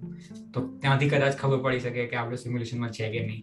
પણ એ તો પછી એના ઉપર એવું બી થાય ને કે આપણા ઇન્સ્ટ્રુમેન્ટ જેટલા પ્રિસાઇઝ થતા જાય તેમ એ ચેન્જ કદાચ જે ચેન્જ થાય છે કે આપણા પ્રિસિઝન વધારે મતલબ આપણે વધારે સારી રીતે મેઝર કરી શકીએ છીએ. એ પ્રિસિઝન છે બધું બરાબર. આપણે કે જે આપણે કે ફંડામેન્ટલ પાર્ટિકલ છે ક્વાર્કથી ફંડામેન્ટલ બરાબર છે? ફંડામેન્ટલ પાર્ટિકલ્સ છે એ તો કોન્સ્ટન્ટ છે ને? કે અથવા આપણે જે ફોર ફોર્સિસ કહીએ છીએ જે ફંડામેન્ટલ ફોર્સિસ ને એ બધા બરાબર છે. તો ધે આર ડિસાઇડેડ ફિક્સ એમ. આપણે કહીએ તો ફંડામેન્ટલી છેલ્લે ડઝન રૂલ્સ જ છે કે જે જેમાં પર જેના પર આપણું નોન યુનિવર્સ છે. બરાબર છે કે જે ડઝન પાર્ટિકલ્સ ને ડઝન રૂલ્સ એમ બેઝિકલી ધેટ્સ ઓલ એમ. સમરી આખી. એના પર જ આખું વર્લ્ડ યુનિવર્સ એક્ઝિસ્ટ કરે છે. જેવી રીતે આપણે મેટ્રિક્સમાં બી થોડાક રૂલ્સ છે કે જેના પર આખો મેટ્રિક્સ એક્ઝિસ્ટ કરે પણ ધેર ઇઝ સમથિંગ કે જે એમાં મિસિંગ છે. પરફેક્ટ તો હોય જ ના શકે ને. There must be some bug કંઈક લિમિટેશન જે મેટ્રિક્સની છે એવી રીતે આ સિમ્યુલેશન બી હશે ને આપણે નથી કહેતા કે ભાઈ જે આપણે સ્ટાન્ડર્ડ મોડેલ ઓફ ફિઝિક્સ છે એમાં હજી હજી કંઈક ખૂટે છે. ઓબ્વિયસલી મતલબ જો ગ્રેવિટોન ને બાકી. ગ્રેવિટોન ને બધું ચાલે છે ને કે હજુ ક્યાં મતલબ આપણે ફિગર આઉટ કરી લીધું છે ફિગર આઉટ નથી કર્યું હા એટલે થતું રહેશે હા અને આમાં આપણે જેમ કે આપણે આપણા યુનિવર્સને જેમ અનરિવેલ કરીએ છીએ ઓળખીએ છીએ સેમ મેટ્રિક્સ અંદર રહેતા માણસો બી મેટ્રિક્સ ને ઓળખે છે. તો at one point the system fails જો આપણે આપણે તો આપણે યુનિવર્સને રેકગ્નાઇઝ કરીએ એમ જો મેટ્રિક્સમાં રહેતા માણસનો મેટ્રિક્સ છે એવું રેકગ્નાઇઝ કરી લે at one point then matrix fails છે આગળ આવે the truth set you free એવું કંઈક છે ને? એક આવું જે એક સેમ વસ્તુ કોઈ જગ્યાએ એક કોમેડી ટીવી હતું શું નામ હતું? ધ ગુડ પ્લેસ કરીને. તો એની અંદર એવું હતું કે મર્યા પછી લોકો ક્યાં તો નર્કમાં જાય, સ્વર્ગમાં જાય, તો એ લોકો મતલબ બહુ સિમ્પલ નામ આપી દીધા ગુડ પ્લેસ અને બેડ પ્લેસ એમ. તો બધા કેરેક્ટર ને એ લોકો શું કહે જે લોકો બહુ ખરાબ કામો કરેલા હોય તો એ બધાને એ લોકોને બેડ પ્લેસમાં લઈ જાય. પણ કન્સ્ટ્રક્શન એવું કરેલું હોય ત્યાં કે બધાને એવું લાગે એ લોકો સ્વર્ગમાં આવી ગયા. ગુડ પ્લેસ કે ત્યાં બધું જ થાય છે, તમને જે જોઈએ તે મળી જાય છે. પણ એ લોકો બધાને અંદરથી એવું ખબર છે કે એ લોકો ખોટી જગ્યાએ આવી ગયા એટલે સાયકોલોજીકલી એ લોકોને ટોર્ચર કરવા માટે એ જગ્યા બનાવી હોય પણ એમાં પછી એવું થાય કે દર વખતે કોઈને કોઈ એક જણ ફિગર આઉટ કરી લે. તે લોકોએ બધું રીસેટ કરવું પડે. એ ફની હતું. એ આફ્ટર લાઈફ કોમેડી ટાઈપ હતું. અરે છે આવું હજી આગળના પાર્ટમાં આ બધા આઈડિયાઝ આવશે થોડા ઘણા મેટ્રિક્સ હા એવું બી છે. પછી બીજી એક વસ્તુ એ છે કે મશીન મશીન પૃથ્વી પર કબજો કરી લીધો બરાબર? માણસો પરથી એનર્જી ને બધું મેળવી રહ્યા. પછી શું? ધેટ મેક સેન્સ હા હવે આગળ શું? એવા સવાલ તો હા એવા સવાલ એટલે માણસોના સિવિલાઇઝેશન પછી એમણે સિવિલાઇઝેશન બનાવી મશીન્સની સિવિલાઇઝેશન એવું કહે છે ને આ પાર્ટ કે તમારો સિવિલાઇઝેશન ટાઈમ પૂરો થયો અમારી સિવિલાઇઝેશનનો ટાઈમ શરૂ તો એ બી આવે છે એન્ડ એની વાત અમુક આવે છે કે અલ્ટિમેટલી શું હોય એવી થોડીક વાત આગળના તમે વીકેન્ડ મોટી મોર્ટી જોયું? કયું? વીકેન્ડ મોટી મોર્ટી મોટી એટલે થોડાક એપિસોડ જોયા આઈ નો વોચ એમાં એક એપિસોડ છે એની અંદર શું થાય એક પેલું વિક જે છે તે બેઝિકલી એક એક દાદા છે ને એનો મતલબ હા પોત રાઈટ તો એની હા તો એ લોકો મતલબ એમ એ મલ્ટીપ્લેનેટરી વાળું ને ઘણા બધા આઈડિયા છે. તો એની પાસે એનું પોતાની ગાડી છે. મતલબ એમ શિપ છે કે જેની અંદર એ લોકો બધે ફર્યા ગયા યુનિવર્સમાં તો એની ગાડી જે છે, એની બેટરી જે છે, તો એ બેટરી ચલાવવા માટે એને એક સિવિલાઇઝેશન બનાવી છે અંદર. તો એ બધા ત્યાં અંદર કામ કરે છે, ત્યાં જોગિંગ કરે છે કે વોટ એવર એવું કરે છે, તો તેમાંથી જે એનર્જી જનરેટ થાય, તો એ બેટરીને ચાર્જ કરે છે તો જ્યારે એની બેટરી બગડી જાય ને, તો ત્યારે એ લોકો મિનિએચર થઈને ત્યાં જાય. અંદર બેટરીની અંદર. બેટરીની અંદર એ પછી લોકો ફની બનાવ્યું છે કે ત્યાં મિડલ ફિંગર ને એ લોકો સાઇન ઓફ રિસ્પેક્ટ ગણે. તો બધા એકબીજાને middle finger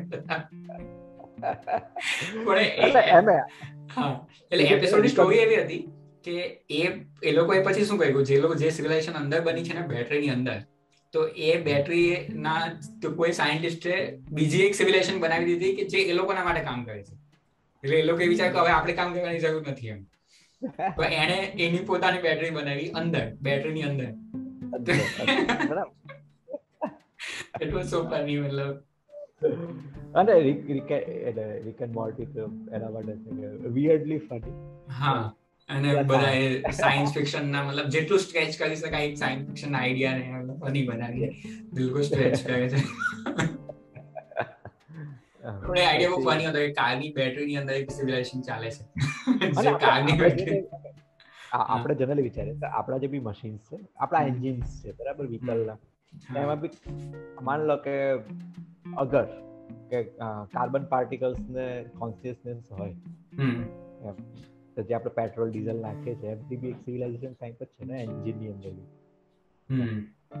If particles has a consciousness એ પાછો વિચાર ને એક આપણી બી લિમિટ છે ને કે આપણે અમુક લેવલ ઉપર પછી જોઈ નહીં શકીએ. અને જ્યારે ક્વોન્ટમ રિયાલમમાં જઈએ એટલે પછી તો દરેક વસ્તુ ઇનડિટર્મિનિસ્ટિક છે. કે અત્યારે આપણને ખબર પણ છે કે આટલી સ્પીડથી આટલા એંગલ ઉપર તમે બોલ નાખશો તો ત્યાં જ પડશે. ડિટરમાઇન કરી શકીએ. એટલે ફ્યુચરને પ્રેડિક કરી લીધું તમે કે ક્યાં પડશે. મેથેમેટિક્સ યુઝ કરીને. ક્વોન્ટમમાં તો એ બી નહીં થાય. કે હા ક્યાં અહીંયા જઈ શકે પ્રોબેબિલિટી છે. કે અહીંયા જઈ શકે હા અને આપણે પ્રોબેબિલિટી કેલ્ક્યુલેટ કરીએ છીએ basically it's not like a deterministic વસ્તુ ત્યાં એન્ડ થઈ એમ. એ એ આપણી શું કે ડેફિનેટિવ પર્સપેક્ટિવની બિયોન્ડ છે. હા. એમ જેમ આમ યુનિવર્સમાં આપણે કહે ને કે ભાઈ આ ડેફિનેટ એની પછી બિયોન્ડ આપણને કઈ ખબર નથી. આપણે ખાલી એઝમ્પશન્સ બે છે ને. એમ. ડેફિનેટ નહીં કરી શકે આપણે કહે પેલું અણુની અંદર બી ઇલેક્ટ્રોન ક્યાં છે એમ. આપણે ડિટાયર આપણે પ્રોબેબિલિટી જ ખાલી ડિટાયર કરીએ. ક્લાઉડ છે ક્યાં છે? ક્યાં છે? ઇલેક્ટ્રોન ક્યાં છે એ બી આપણને ખબર નથી. વી જસ્ટ નો કે પ્રોબેબિલિટી ક્યાં છે. પછી મેટ્રિક્સમાં પેલી એ બી વાત છે કે એમણે કોમ્પ્યુટર સિમ્યુલેશન વાળા કોમ્પ્યુટર બતાવ્યા છે. કે તમે કોઈ બી ઇન્સ્ટન્ટલી તમારા મેમરીની અંદર કોઈ બી પ્રોગ્રામ લોડ કરી શકાય. હા. અંદર તમે છો એટલે તમારે લો વન અપ તમને કુંફુ શીખવાડી દે. ભાઈ વન અપ તરત હેલિકોપ્ટર ચલાવતા શીખવાડી દે. આપણે જેમ વીડિયો નથી હોતું કે તમે પાવર ટૂલ્સ ને બધું પરચેસ કરો કાંઈક ઓફ એવી રીતના જ આઈડિયા છે કે ઓકે તમે ઓબ્વિયસ એક કાઇન્ડ ઓફ વીડિયો ગેમ જેમ જ છે ને મેટ્રિક્સની અંદર કે તમે એમાં જે બી વસ્તુ તમે લોડ કરો એ લોડ થઈ જાય. અને એવી રીતે જશે કે ફીચર ઘણી બધી વસ્તુના સ્કિલ્સ બી હોય જશે કે તમે ડિજિટલી લોડ કરી દો એટલે તમારે આવી જાય. ન્યુરાલિંક પ્રોફાઇલમાં પ્રોફાઇલમાં ન્યુરાલિંક નો આપણે આઈડિયા છે હા બ્રેઇન ચિપ બ્રેઇન ચિપ કે અને આપણે કહીએ કે બીજા અત્યારે જે બી કહીએ કે ભાઈ ફિટનેસ બેન્ડ ને આ બધું છે કે જે આપણું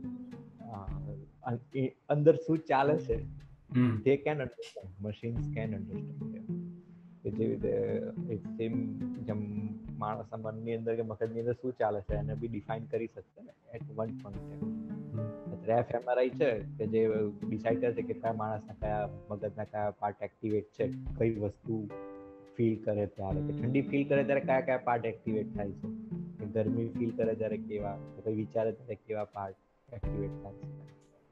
તો મશીન કેન ઇવેન્ચ્યુઅલી નો કે વોટ going on inside. અને એ થઈ શકે તો પછી મેટ્રિક્સ બી થઈ શકે. આમાં આમાં એ રીતે પણ થઈ શકે ને કે આ જે એકચ્યુઅલી જે મશીન ટેક ઓવર વાળી વસ્તુ જે છે ને તેમાં બી આપણે એ એન્થ્રોપોમોર્ફિક વસ્તુ જ વાત કરીએ છીએ ને કે જેવી રીતે આપણે કોઈ બળબળતા કરીને કોઈ બીજા લોકોની પ્રોપર્ટી મતલબ ઇટ્સ લાઈક કે જેવી રીતે હિસ્ટ્રીમાં થયું છે કે એક યુરોપિયન લોકો જેમ કે ઓસ્ટ્રેલિયામાં ગયા કે ઇન્ડિયામાં આવ્યા અને બધું એ લોકોનું હડપી લેવાની ટ્રાય કરી. તો આપણે ક્યાંક ક્યાંક ક્યાંક રોબોટ સાથે પણ એ જ ઇમેજિન કરીએ છીએ કે સપોઝ એ લોકોમાં કોન્શિયસનેસ આવી જશે તો એ લોકો આપણા ઉપર ચડી જશે આપણે જેમ એલિયન સ્ટોરીઝ ને બધું છે આ તો આપણો પર્સપેક્ટિવ જ છે. આપણે આપણે જેમ એન્થ્રોપોમોર્ફિક એટલે જેમાં જેમ કેરેક્ટર્સ પર આપણે જેમ આપણા ઇમેજિનેશન મૂકીએ સેમ વે મશીન પર મૂકીએ છીએ. કદાચ કદાચ એ લોકોને એવું લાગે કે નહીં આપણને ખબર છે કે હ્યુમન બહુ સ્ટુપિડ છે પણ તો બી ચાલો રમી એમ. લેટ્સ પ્લે ધ ગેમ કે જેમાં આપણે પણ કહી શકીએ ને એ લોકોને પણ it's it's matrix all over again કે મેટ્રિક્સમાં એવું થાય છે ને કે હ્યુમન ને એ લોકોનું કામ કરવા દે. આપણે તો આપણે એનર્જી મળી જાય ધેટ્સ ઓલ આપણું કામ નીકળી જાય. એ જો એ જો કે થોડું ઇનએક્યુરેટ હતું કે હ્યુમન મતલબ we are not efficient machine કે આપણે જેટલું કન્ઝ્યુમ કરીએ છીએ એના કરતા ઓછું પ્રોડ્યુસ કરીએ છીએ એનર્જી વાઇઝ અને એક પેલું એ બી છે ને કે આમાં આ જૂના આઈડિયા છે ને જે આઇઝેક અસીમોના ને બધા છે કે કોન્શિયસનેસ શું છે જે સવાલ છે તો કોન્શિયસનેસ જન્મે ક્યારે? એમ. કોન્શિયસનેસ જન્મે પછી બીજા બધા વસ્તુઓ જન્મે. કોન્શિયસનેસ જન્મી ગઈ છે ઓલરેડી જેમ કહીએ કે ભાઈ કીડીમાં કોન્સિયસનેસ જન્મી ગઈ છે કે બેક્ટેરિયામાં કોન્સિયસનેસ જન્મી રહી છે? એ જ રીતે જો અત્યારનું જે ડમ સ્માર્ટફોન છે એને કોન્સિયસનેસ ઓલરેડી જન્મી ગઈ છે કે નહીં? બેક્ટેરિયાને કોન્સિયસનેસ છે? અને એ જ લેવલ કદાચ તમે મશીનમાં જો તો મોબાઈલમાં કોન્સિયસનેસ છે. હ્યુમન સાથે એક વસ્તુ અલગ એ પણ છે ને કે તમે જો જ્યારથી પણ મતલબ એ પેલું હરારીની બુકમાં પણ હતું ને, કે આપણે ફૂડ ચેઇનમાં જ્યાં હતા મિડલમાં તો એ ક્રોસ કરીને સીધા આપણે ટોપ ઉપર પહોંચી ગયા. મતલબ એ જર્ની જે છે, જે ઘણી લાંબી હોય, તે આપણે બહુ જલ્દી કરી લીધી જસ્ટ બીકોઝ કે આપણે કોલાબરેટ કરીને આપણી આજુબાજુના જે રિસોર્સિસ છે, તેને યુઝ કરતા શીખી ગયા. મતલબ આગને આપણે એઝ અ મતલબ એનું વેપન પણ બનાવી દીધું, એને એઝ અ ટૂલ યુઝ કરીને આપણે મતલબ જે પ્રોટીનને ડાયજેસ્ટ કરતા કે વોટ એ બધું બી કરી નાખ્યું. તો આપણે સીધા ફૂડ ચેઇનમાં ટોપ ઉપર પહોંચી ગયા એમ. તો જસ્ટ લાઈક હા. બહુ એન્ડ એન્ડ વાત છે એમ. તું જે કે છે બહુ એન્ડ એન્ડ એટલે મેં એવું વિચારતો હતો કે એવું નહીં થઈ શકે કાલે ડોલ્ફિન લોકો ડિસાઈડ કરે કે નહીં આપણે પોલાવેટ કરીએ. અને આપણે કહે કે અત્યારના મોડર્ન હ્યુમન બનાવી. એમને આપણે સિમ્પલ કહે આપણે મોડર્ન હ્યુમન્સ છે અને પેરેલલ બીજા હ્યુમન્સ હતા જ ને. નિઅન્ડરથાલ્સ જે બીજી સ્પીસીસ છે જેને આપણે કાઇન્ડ ઓફ હ્યુમન કહી શકીએ પ્રોટો હ્યુમન્સ એ હતી ને કોમ્પિટિંગ સ્પીસીસ હતી જ ને એક ટાઈમે પૃથ્વી પર જે માણસ જે મોડર્ન હ્યુમન્સ ને પેરેલલ જ હતી. They are human but they not perfectly perfectly like us અને ડેનિનો ડેનિનો ડેનિસોવાન ને બધી જે અમુક સ્પીસીસ આપણે ડિફાઇન કરી છે જે they were kind of competing species હતી આપણે આના વિશે જેટલી વાત કરીએ ને તેટલી મને પેલું કાલ સેગનની જે ફિલોસોફી છે ને પેલી બ્લુ ડોટ વાળી તે બહુ વધારે દેખાય કે મતલબ છે શું મતલબ આપણી પાસે? એક પ્લેનેટ ઉપર બધા માણસો બની ગયા અને પછી પછી આપણે એ બધું ડિસાઈડ કરવા લાગ્યા કે હવે મતલબ ઓકે આપણે ફૂડ ચેનમાં ટોપ ઉપર હવે શું કરીએ? તો હવે આપણે ટ્રાઇબ બનાવીએ. થોડા લોકો યુરોપમાં જતા આવ્યું થોડા લોકો અહીંયા જતા આવ્યું પછી જે લોકોના સ્કિન કલર ચેન્જ થઈ છે ને, એના પછી આપણે ડિસાઈડ કરશું કોણ બેટર છે અને કોણ નથી એના સ્કિન કલર છે એ કેવું છે? કે કહું કે, આ, પેલું કીધું ને કે માણસો કોલાબરેશન કરીને ફૂડ ચેનમાં ઉપર આવ્યા. ના, હું કહું છું એનો સૌથી ફાઉન્ડેશનલ વસ્તુ શું છે? તો કે ઇમેજિનેશન માણસ જ એક એવી સ્પીસીસ છે કે જે ઇમેજિનેટ કરી શકે છે. એટલે એક ટાઈપનું કેલ્ક્યુલેશન બી થઈ ગયું ને કે કદાચ આ પથ્થર હું મારું પેલા ને બરાબર. ઇટ્સ લાઈક કે એ એ જે મતલબ વિચારો કે સપોઝ કોઈ પથ્થર એટલે મતલબ એની શરૂઆત પણ એ રીતે થઈ હોય ને કે જો કોઈ મારે જીવવું છે એમ. તો હવે હું પોતાને બચાવવા માટે વોટ એવર મારી પાસે જે પણ અવેલેબલ છે હું યુઝ કરી શકું ને એમ. તો બીકોઝ આપણી પાસે એવી ગ્રીપ છે તો હું પકડીને પથ્થર મારી શકું એ તો બીજા એનિમલ્સ બી કરે છે ને? એમ. પથ્થર મારી શકે હા. બધા એનિમલ્સ પોતે પ્રોટેક્શન માટે સામ સામી લડતા ને બધું કરતા જ હોય છે ને? ઇવન ફંડામેન્ટલ પ્રાઇમરી ટૂલ્સ બી વાપરતા. એમ. બરાબર છે. કે જો વાંદરા છે આ બધા એ લોકો જોડે બી અમુક બેઝિક જેટલું તો હોય જ છે. આપણે કહીએ તો અત્યારના જે ચિમ્પાન્ઝીસ છે ને એ આપણા સ્ટોન એજમાં હતા આપણે એ વાત છે. અત્યારે એ લોકો સ્ટોન એજમાં છે chimpanzees M they use tools stones as a tool વસ્તુઓને મૂળ ને તોડવા માટે કે બધા એ લોકો પથ્થરોનો યુઝ કરે છે ત્યારે સ્ટોન એજ ચિમ્પાન્ઝી ને બધા. એમ. તો it is not exclusively us એમ. પણ આપણે ઇમેજિન ઇમેજિનેશન ને પણ આપણે કેવી રીતે સમજી શકીએ? હું સિમ્પલ બીકોઝ બીકોઝ આપણે બંને ઇમેજિન કરી શકીએ એટલે આપણે સમજી શકીએ ઇમેજિનેશન ને. રાઈટ ઇમેજિનેશન પ્રાણીમાં ઇમેજિનેશન કેવી રીતે નથી? અથવા આપણાથી જે બી જો ચિમ્પાન્ઝીસની અંદર ઇમેજિનેશન હોત બરાબર છે? જો એ લોકો બી ટ્રાઇબ હોય છે. એ લોકોના બી સોશિયલ સ્ટ્રક્ચર્સ હોય છે. ઇવન મધમાખી ને કીડીઓમાં બી સોશિયલ હા એ લોકો ખાસું વેલ ડિફાઇન્ડ સોસાયટી હા સોસાયટી છે. એ તો સોશિયલ સ્ટ્રક્ચર હ્યુમન્સમાં બી છે. ઇમેજિનેશન છે ને એ વસ્તુ એક એવી છે કે જે એને બાઇન્ડ કરી શકે. બાઇન્ડ કરી શકે એટલે બે વસ્તુ કે આપણે ઇમેજિનેશન કરી શકીએ એટલે વસ્તુઓને કરી શકીએ. ભાઈ ઓકે ગુફાથી આપણે અત્યારે સ્કાય સ્ક્રેપર સુધી પહોંચી ગયા ઇમેજિન કરતા કરતા. કે કેવી રીતે ઘર બને. બરાબર. પછી લેંગ્વેજ આપણામાં છે બીજા પશુ પક્ષીઓમાં છે. પણ આપણે એને ફિઝિકલ સ્વરૂપે અક્ષરો બીજા રેકોર્ડિંગ સાથે બધાને વધારે વધારે આપણે ઇમેજિનેશનથી ઉમેરતા ગયા ઉમેરતા ગયા ઉમેરતા ગયા બિલ્ડ કરતા ગયા અને બીજું ઇમેજિનેશન લેવલ એ લે છે કે જે આપણે કોઓપરેશન છે કોઓપરેશન બી ઇમેજિનેશન પર બિલ્ડ છે ને. કે આપણે બી ઇન્ડિયન્સ તરીકે કોઓપરેટ કેમ કરે છે? કે આપણે ઇમેજિનિંગ કરે છે કે India is a kind of country એટલી ઇમેજિનરી વર્લ્ડ છે મિથિકલ વર્લ્ડ છે. અને એ બધા આપણા મનમાં બી બાયસ તો છે જ. મેં તમને હમણાં જ એક્ઝામ્પલ આપું અત્યારે બે એક પહેલા. હું તને સિમ્પલ કહું કે બીજા બીજા એનિમલ્સ છે ને એ ક્યાં કેટલા લેવલ સુધી કોઓપરેટ કરી શકે? કે જ્યાં સુધી એ લોકો ફિઝિકલ એકબીજાને ઓળખે છે જુએ છે મળી શકે છે અને કોઓપરેટ કરે છે. ચિમ્પાન્ઝીનો એક સમાજ હોય કે કીડીઓનો સમાજ હોય ને એમના ફિઝિકલ બાઉન્ડ્રી સુધી જ કોઓપરેટ કરે બીજાને પણ એવું નથી કે અહીંયાની કીડીઓ કે અમેરિકાની કીડીઓ જોડે કોઓપરેટ કરે. જ્યારે માણસ એવું છે કે જે ફિઝિકલ બાઉન્ડ્રીની બિયોન્ડ બી કોઓપરેટ કરે. આપણે ઇન્ડિયન તરીકે અત્યારે કહીએ કે દેશ ચલાવીએ છીએ તો અહીંયાનો માણસ ને આસામનો માણસ એટલે મને ગુજરાતનો માણસ આસામનો માણસ કોઓપરેટ કરે છે ને ઇન્ડિયા ચલાવવા માટે કાઇન્ડ ઓફ એટલે આપણે આપણે ફિઝિકલ બાઉન્ડ્રીની બિયોન્ડ કોઓપરેટ કરે છે વાય ઇમેજિનેશન જે બીજા એનિમલ્સ નથી કરી શકતા. એટલે આપણે ઉપર છીએ. કોલાબરેશન નો પાયો ઇમેજિનેશન જ છે. એમ ઇમેજિનેશનનો પાયો તો બાયોલોજીકલ લેવલે બ્રેક ડેવલપમેન્ટ છે. કે બ્રેઇન ડેવલપ થયું એટલે ઇમેજિનેશન ડેવલપ થયું એટલે ઇમેજિનેશન ડેવલપ થયું એટલે કોલાબોરેશન કોઓપરેશન અને સોશિયલ સ્ટ્રક્ચર બધું ડેવલપ થયું એટલે માણસ ફૂડ ચેઇનમાં ઉપર આવે ડોમિનેટિવ સ્પીસીસ બને. આઈ ડોન્ટ નો હમણાં મેં વાંચી નથી બુક પણ એક બુક આવી હતી થોડા સમય પહેલા the case against reality M.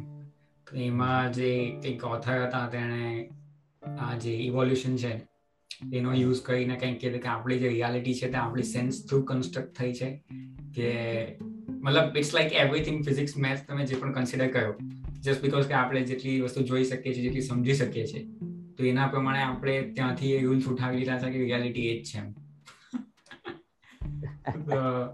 That is fascinating એ તો આપણે એટલે એકચ્યુઅલી એ છે ને કે માણસ ઇમેજિનેશનથી કન્સ્ટ્રક્ટ કરે છે બધું જ. એ તમે પેલું વેવ પાર્ટિકલ લિવાલિટી માં એમાં જાઓ તો તો બધામાં? એમાં હજુ પણ ડિબેટ જ ચાલે છે. મતલબ ઇટ્સ લાઈક કે તમે શું કન્સિડર કરશો એમ. આપણે કઈ સ્ટ્રિંગ થિયરી ને પાર્ટિકલ થિયરી એમાં એવું છે ને? હા. એમ. જો કે પણ એ વસ્તુ છે કે એ વસ્તુ છે. મતલબ એ એનું એક્ઝિસ્ટન્સ પૂરું થઈ ગયું છે. That's why we can make lot of devices and tools કે જે એ ફિનોમિનાને યુઝ કરે છે. અને એ ચાલે છે ડિવાઇસ તો એનો મતલબ કે એ વસ્તુ તો છે એમ. પણ એકચ્યુઅલી શું છે?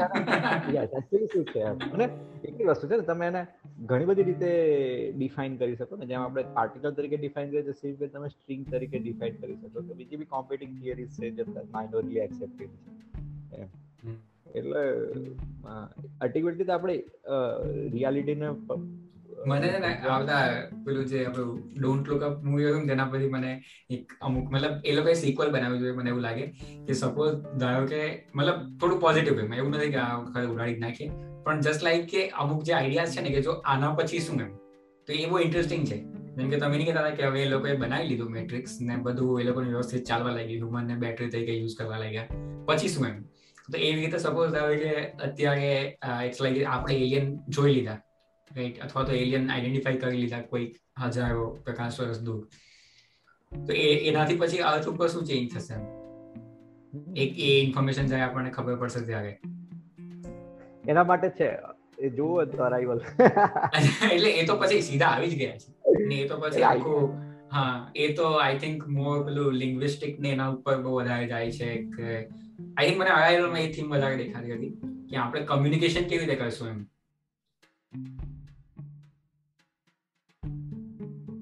હેલો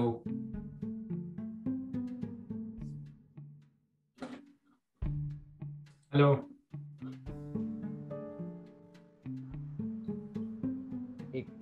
હા હા કોઈ કોઈ.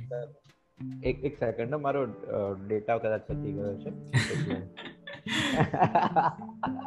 એકચ્યુઅલી આજે બે બપોરે બે કલાક બી હું એક વેબિનારમાં હતો એટલે બહુ ડેટા વાપરી રહ્યો છે. એક મિનિટ એક એક મિનિટ આઈ એમ રાઇટિંગ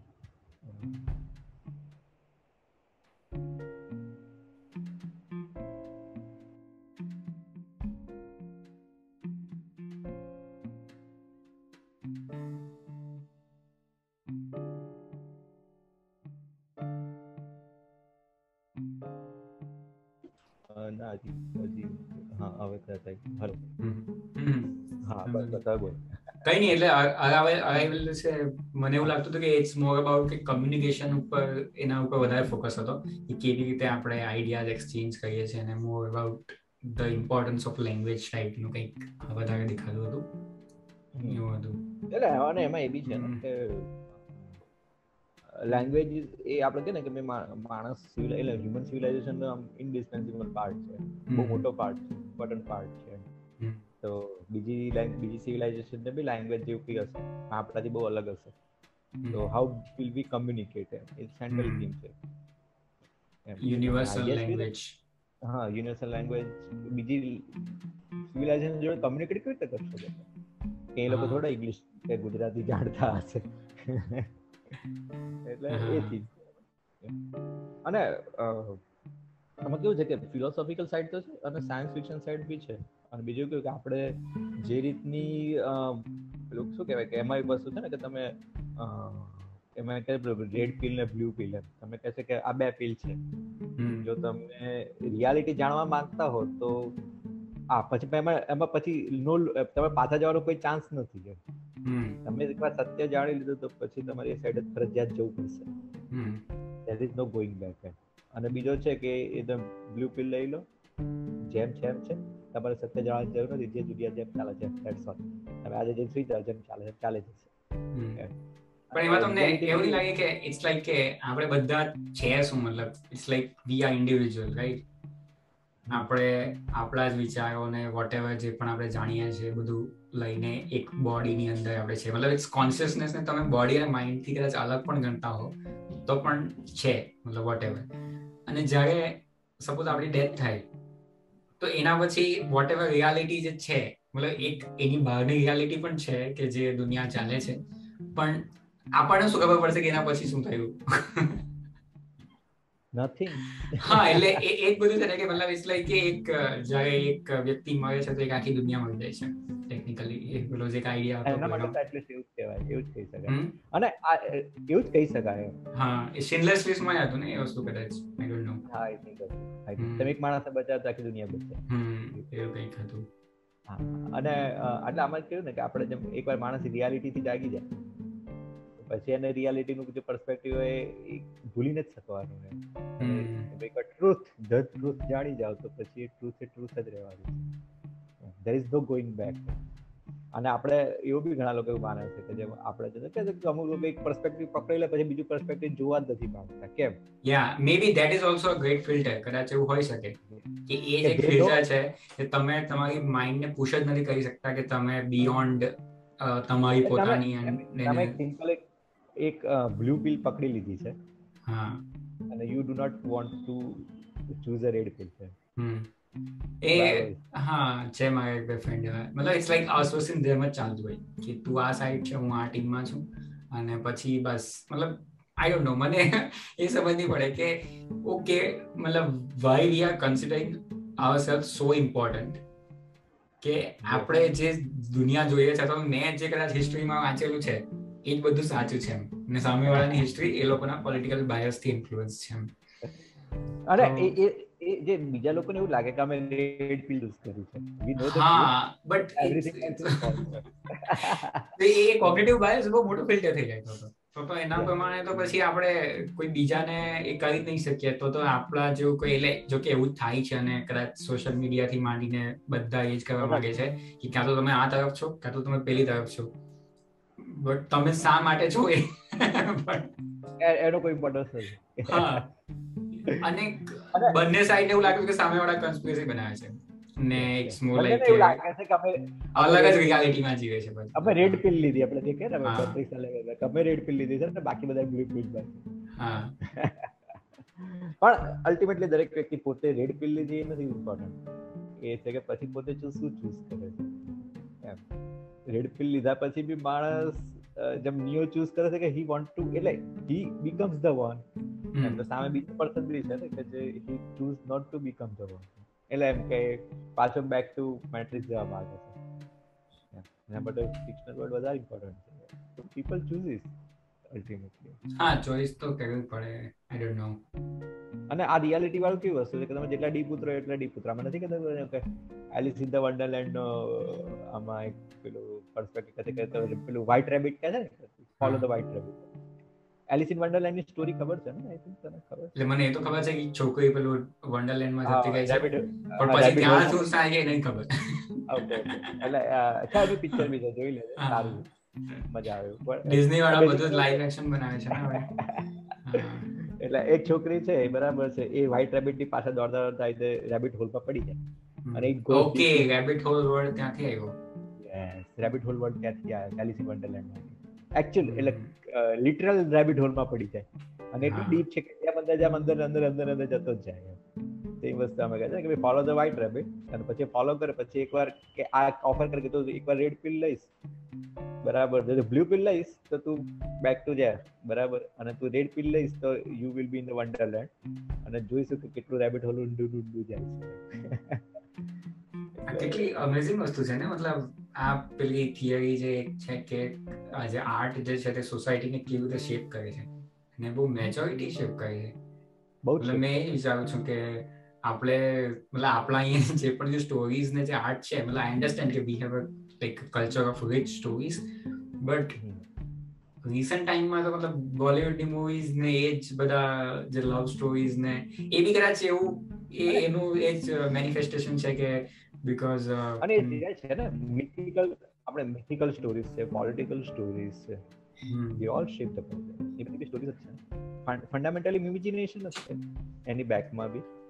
પણ ધી આર ધ સ્ટોરીઝ એમ કે જે શેપ ધ વર્લ્ડ એટલે આઈ ડોન્ટ નો ઇન્ડિયામાં સાયન્સ ફિક્શન એટલે જ નથી ચાલતું કદાચ. યસ એકચ્યુઅલી જેમ કે ઈસ્ટર્ન વેસ્ટર્ન કહે છે ને ડેઝર્ટ પટનાયક એવી રીતે છે કે અમુક પર્સપેક્ટિવ આપણે એટલા માટે નથી કે જે આપણા કાઇન્ડ ઓફ વર્લ્ડ વ્યૂ ફિલોસોફીને મેચ નથી થતા. અવર હિરોઝ આર ડિફરન્ટ આપણી પાસે ઓલરેડી વીચ સ્ટોરીઝ છે કે ઓકે આ જ ઇનફ છે આપણે આગળ નથી કરવું કંઈ. ના ના ના એને એવી રીતે સિમ્પલ કહું તમે એક એક્ઝામ્પલ લઈ લીધે ઓકે આપણા હીરોઝ છે માઇથોલોજી થી લઈને મોડર્ન સુધી. They stays the same throughout the story આખી સ્ટોરી જતી રહે તો જેવા હોય ને એવા એવા જ દે જસ્ટ પાસ એમ કે શું કહે કે એ જન્મેથી મરે એ ખાલી સમય પસાર કરે છે. નથી કહેતા કે આપણે અલ્ટિમેટલી ડેથ તો છે જ વધારે બરાબર ને? તો શું કરે? તો આપણે કહેતા ના કીધું કે આ લાઈફમાં શું? ખાલી ખાલી જસ્ટ જીવી જવાની ખાલી છે. ઈસ્ટર્ન ફિલોસોફી એવું જ માને છે. કારણ કે શું સાયકલિકલ વર્લ્ડ છે માણસ પુનર્જન્મ થયા જ કરે પુનર જન્મે મરે જન્મે મરે, ચાલ્યા જ કરે અનંત છે ને તો ઈસ્ટર્ન ફિલોસોફી એવું માને છે કે માણસ એ લાઈફ પાસ કરે. હવે આપણે જો મિથિકલ સ્ટોરીમાં જોઈએ તો રામાયણ મહાભારતના હીરોઝ બી એવા જ છે ને કે જેવા જન્મે એવા જ મરે. કે એમનામાં કઈ કેરેક્ટર ડેવલપમેન્ટ કાઇન્ડ ઓફ નથી થતું પછી. આવું નહીં બોલો તમે. કટ કટ કરી દેજે. મેમ એટલે એવી રીતે કે they are they they already hero છે એવી કે ભાઈ જે છે એવા જ છે. જ્યારે તું વેસ્ટર્ન ફિલોસોફીમાં જો ને તો એ લોકોમાં મસીહા બને. સામાન્ય માણસની મસીહા બને એમ. આપણે તો પહેલેથી અવતાર જ હોય થ્રુ આઉટ અવતાર હોય આપણે હીરો છે સલમાન ખાન હોય તો પહેલેથી ભાઈ ભાઈ જ હોય એમ. ફિલ્મ શરૂ થાય તો એડ થાય ત્યાં સુધી એમ. Our heroes do not change કેમ કે આપણે માને છે કે જીવન તો ખાલી છે જ એમ. અને આ લોકોમાં કે લિનિયર જીવન છે માણસ એક જ લાઈફ મળે છે. તો જે એટલે બધા હીરોઝ બનવું જોઈએ એમ. લાઈફ એક જ ચાન્સ છે. યા એ વસ્તુ હા એ વસ્તુ સ્કેમ જ હતું નહીં.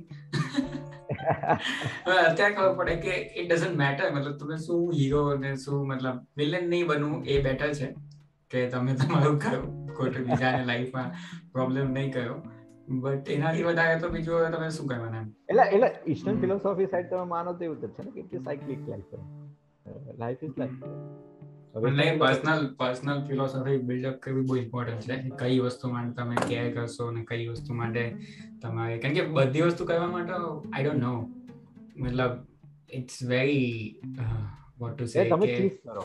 હા. લાઈક નિયો નિયો ની જેમ તમે ચૂઝ કરો. હા ચૂઝ કરવું જ પડે લગભગ એવું લાગે કે ઇટ્સ લાઈક કે લાઈફમાં કદાચ સેટલ ડાઉન થવું છે.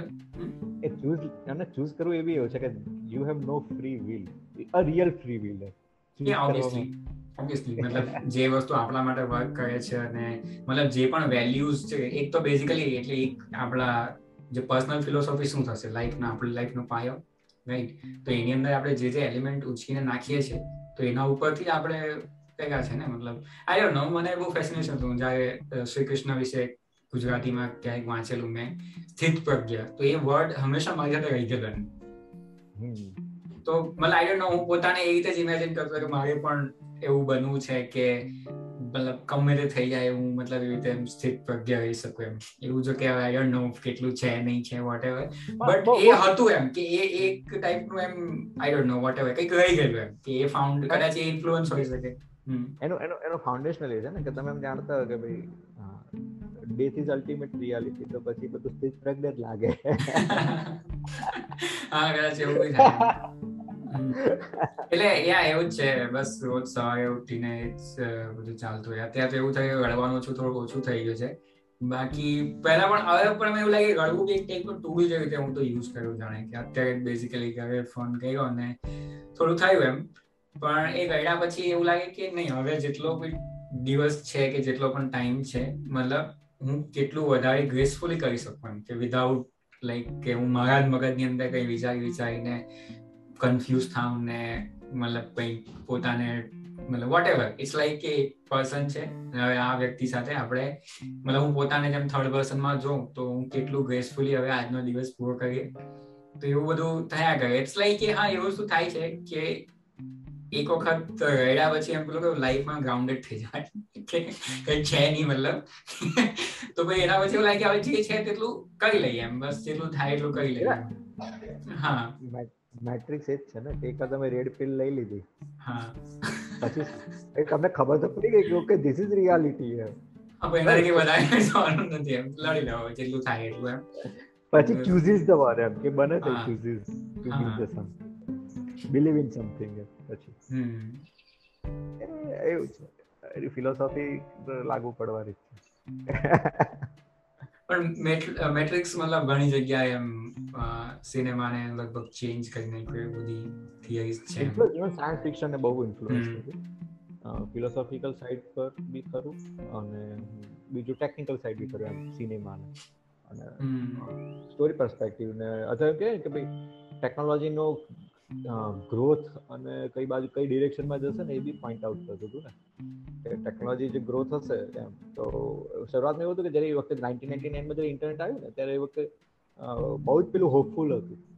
કે આ તો કઈ બહુ રેવોલ્યુશનરી ટેકનોલોજી છે ને આખી દુનિયા રોજી રોજી થઈ જશે એવું અને પછી તરત જ પેલું ડોટ કોમ બસ્ટ થયું એમ. કે ઘણી બધી ખાલી બધી વેબસાઇટો બધી ખલાસી ગઈ પછી પણ બધાને હતું કે ના ના internet is fundamentally for good એવી રીતે હતું. અને હવે પંદર વર્ષ પછી અત્યારે પર્સપેક્ટિવ એવો છે કે ઇન્ટરનેટની અંદર હવે થોડાક જ એવા ખૂણા બચ્યા છે કે they are the final frontiers of good એમ બાકી હવે બધું લાગે છે કે જ્યારે ઘણું બધું ખાલી શું કહેવાય ફોર બેડ છે કે જે મેટ્રિક્સને કીધું હતું ને કે ટેકનોલોજી ફંડામેન્ટલી જ્યારે માણસ પર હાવી થવા માંડે તેના આઉટકમ સારા ના આવે. છે આમની અંદર. મેં અત્યારે આઈ ડોન્ટ નો ઘણા સમયથી મતલબ અત્યારે આઈ ડોન્ટ નો આ કોઈક સીઝન જેવું આવે. તમારે એ બધા લોનલી લોકોનું કામ છે. કદાચ હું એકલો ગયો છું એટલે બધું થતું હશે. બટ અમુક એક આઈડિયા ઉપર તમે બહુ વધારે વિચારો, એક ટાઈમ ઉપર. અને પછી એક આઈડિયા ગાયબ થઈ જાય. જેમ કે એક બે મહિના પહેલા હું એનએફટી વિશે વિચારતો હતો, અત્યારે મને કઈ પડેલી નહીં પડે તો અત્યારે થોડા ટાઈમ પહેલા પેલી ઇકી ગાય કરીને એક બુક છે. જાપાનીઝ ફિલોસોફી હા તો એ હું મતલબ ઓડિયો બુક એની સાંભળતો હતો અને એના વિશે થોડું વિચારતો હતો. તો ત્યાંથી મતલબ મને એક વસ્તુ આઈ ડોન્ટ નો મને મેં પૂરેપૂરી બુક હજુ સાંભળી પણ નથી. પણ બહુ કંઈક નવા આઈડિયા નથી. એ જસ્ટ કે ફરીથી રિવિઝિટિંગ જેવું છે કે કઈ વસ્તુ આપણને ઇન્ટરેસ્ટિંગ લાગે કે એમાં જે એક્ઝામ્પલ્સ જે આપેલા છે ને કે આ વ્યક્તિએ આવું રીતે જીવન જીવ્યું કે વોટ એવર તો એ ત્યાંથી મને વધારે ફેસિનેશન થાય. તો ત્યાંથી એક વસ્તુ મને રિયલાઇઝ થઈ કે ઇટ્સ લાઈક કે અમુક અમુક એક્ઝામ્પલ એવા હતા કે એમાં એ લોકો જે પણ લાઈફ જીવે છે એમને ખબર છે કે આજુબાજુ આટલી જ છે. તો સ્ટ્રેસ ફ્રી રહેવાનું એક મેઇન એ લોકોનું પર્પઝ હતો. અને દે આર મોર લાઈક કે જે પણ વસ્તુ કહીએ છીએ એની સાથે મેક્સિમમ એન્ગેજમેન્ટ કેવી રીતે થાય એમ. ઇટ્સ લાઈક કે મેડિટેશન ટાઈપનું બી થઈ ગયું તમે કહી શકો કે કે મેક્સિમમ એન્ગેજમેન્ટ હા. તો ત્યાર પછી જ્યારે મેં બધા યુટ્યુબ પર વીડિયો ને બધા જોયા ને સપોઝ કે આ બેટમેનનું જોયું મેં રાઈટ તો એ મને એ વસ્તુ દેખાય કે જે વ્યક્તિ આ વીડિયો બનાવ્યો છે અને જેને વસ્તુ સ્ક્રિપ્ટ કરી છે, તે કેટલા લેવલ ઉપર એન્ગેજ છે ને આ એક ફિક્શનલ સ્ટોરી સાથે? મે બી તમે આપણે બહારથી થોડું ઝૂમ આઉટ કરીને જોઈએ તો લાગે કે આ શું છે? હવે એક તો ફિક્શનલ કેરેક્ટર છે જેના ઉપર તમે આટલા બધા થઈ ગયા. પણ એને એ વસ્તુ બધા ચૂઝ કરી છે વસ્તુ સાથે એન્ગેજ કરવાની. અને એની અંદરથી એ એવી એવી વસ્તુ જોઈ છે ને એની રીતે એટલું બધું એન્ગેજ થાય છે કે એને એવી બધી વસ્તુ દેખાય છે કદાચ બીજા નથી દેખાતી.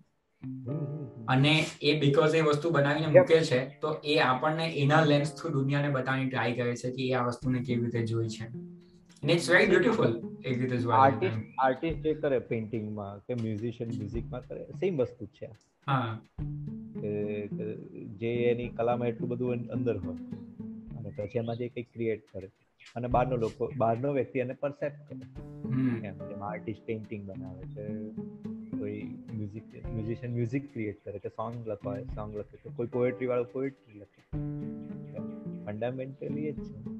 અને કોઈ બી ક્રિએટિવ હોય કોઈ બી ક્રિએટિવ ફિલ્ડ હોય. આની અંદર બીજો એક આઈડિયા છે મેં બહુ વધારે વિચારતો હતો એ છે કે દરેક વસ્તુમાં મને છે ને ઓપોર્ચ્યુનિટી કોસ્ટ બહુ દેખાય.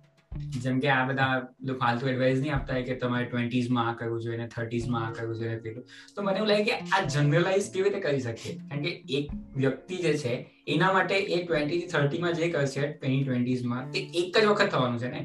ને જે ડિસિઝન તમે લઈ લીધા તે લઈ લીધા. હવે બસ તમારે સાથે વર્ક કરવાનું છે રાઈટ તો હવે સપોઝ મને ગમે તેટલી ઈચ્છા હોય, પણ કદાચ મેં પંદર વર્ષે શીખવાનું ચાલુ કર્યું હતું કોઈ મ્યુઝિકલ ઇન્સ્ટ્રુમેન્ટ કારણ મારી પાસે અત્યારે દસ વર્ષનો એક્સપિરિયન્સ હતો. પણ ત્યારે ક્યાં મતલબ મારી પાસે કોઈ રિસોર્સિસ હતા કે મને એવું ખબર પણ હતું કે મારે પોતાના માઇન્ડને વધારે રિવાયર કરવા માટે કંઈક મ્યુઝિકલ ઇન્સ્ટ્રુમેન્ટ શીખવું જોઈએ કે વોટ એવર રાઈટ તો જે મળી ગયું તે મળી ગયું રાઈટ પણ હવે મેઇન આઈડિયા મારો ભૂલી ગયો શું કહેતો પણ હા મેઇન આઈડિયા બેઝિકલી એ હતો કે જે વ્યક્તિએ એ આર્ટ માટે એના વર્ષોના વર્ષ એને સ્પેન્ડ કરી દીધા. જે કદાચ બીજી વસ્તુમાં પણ કરી શકતા હતો.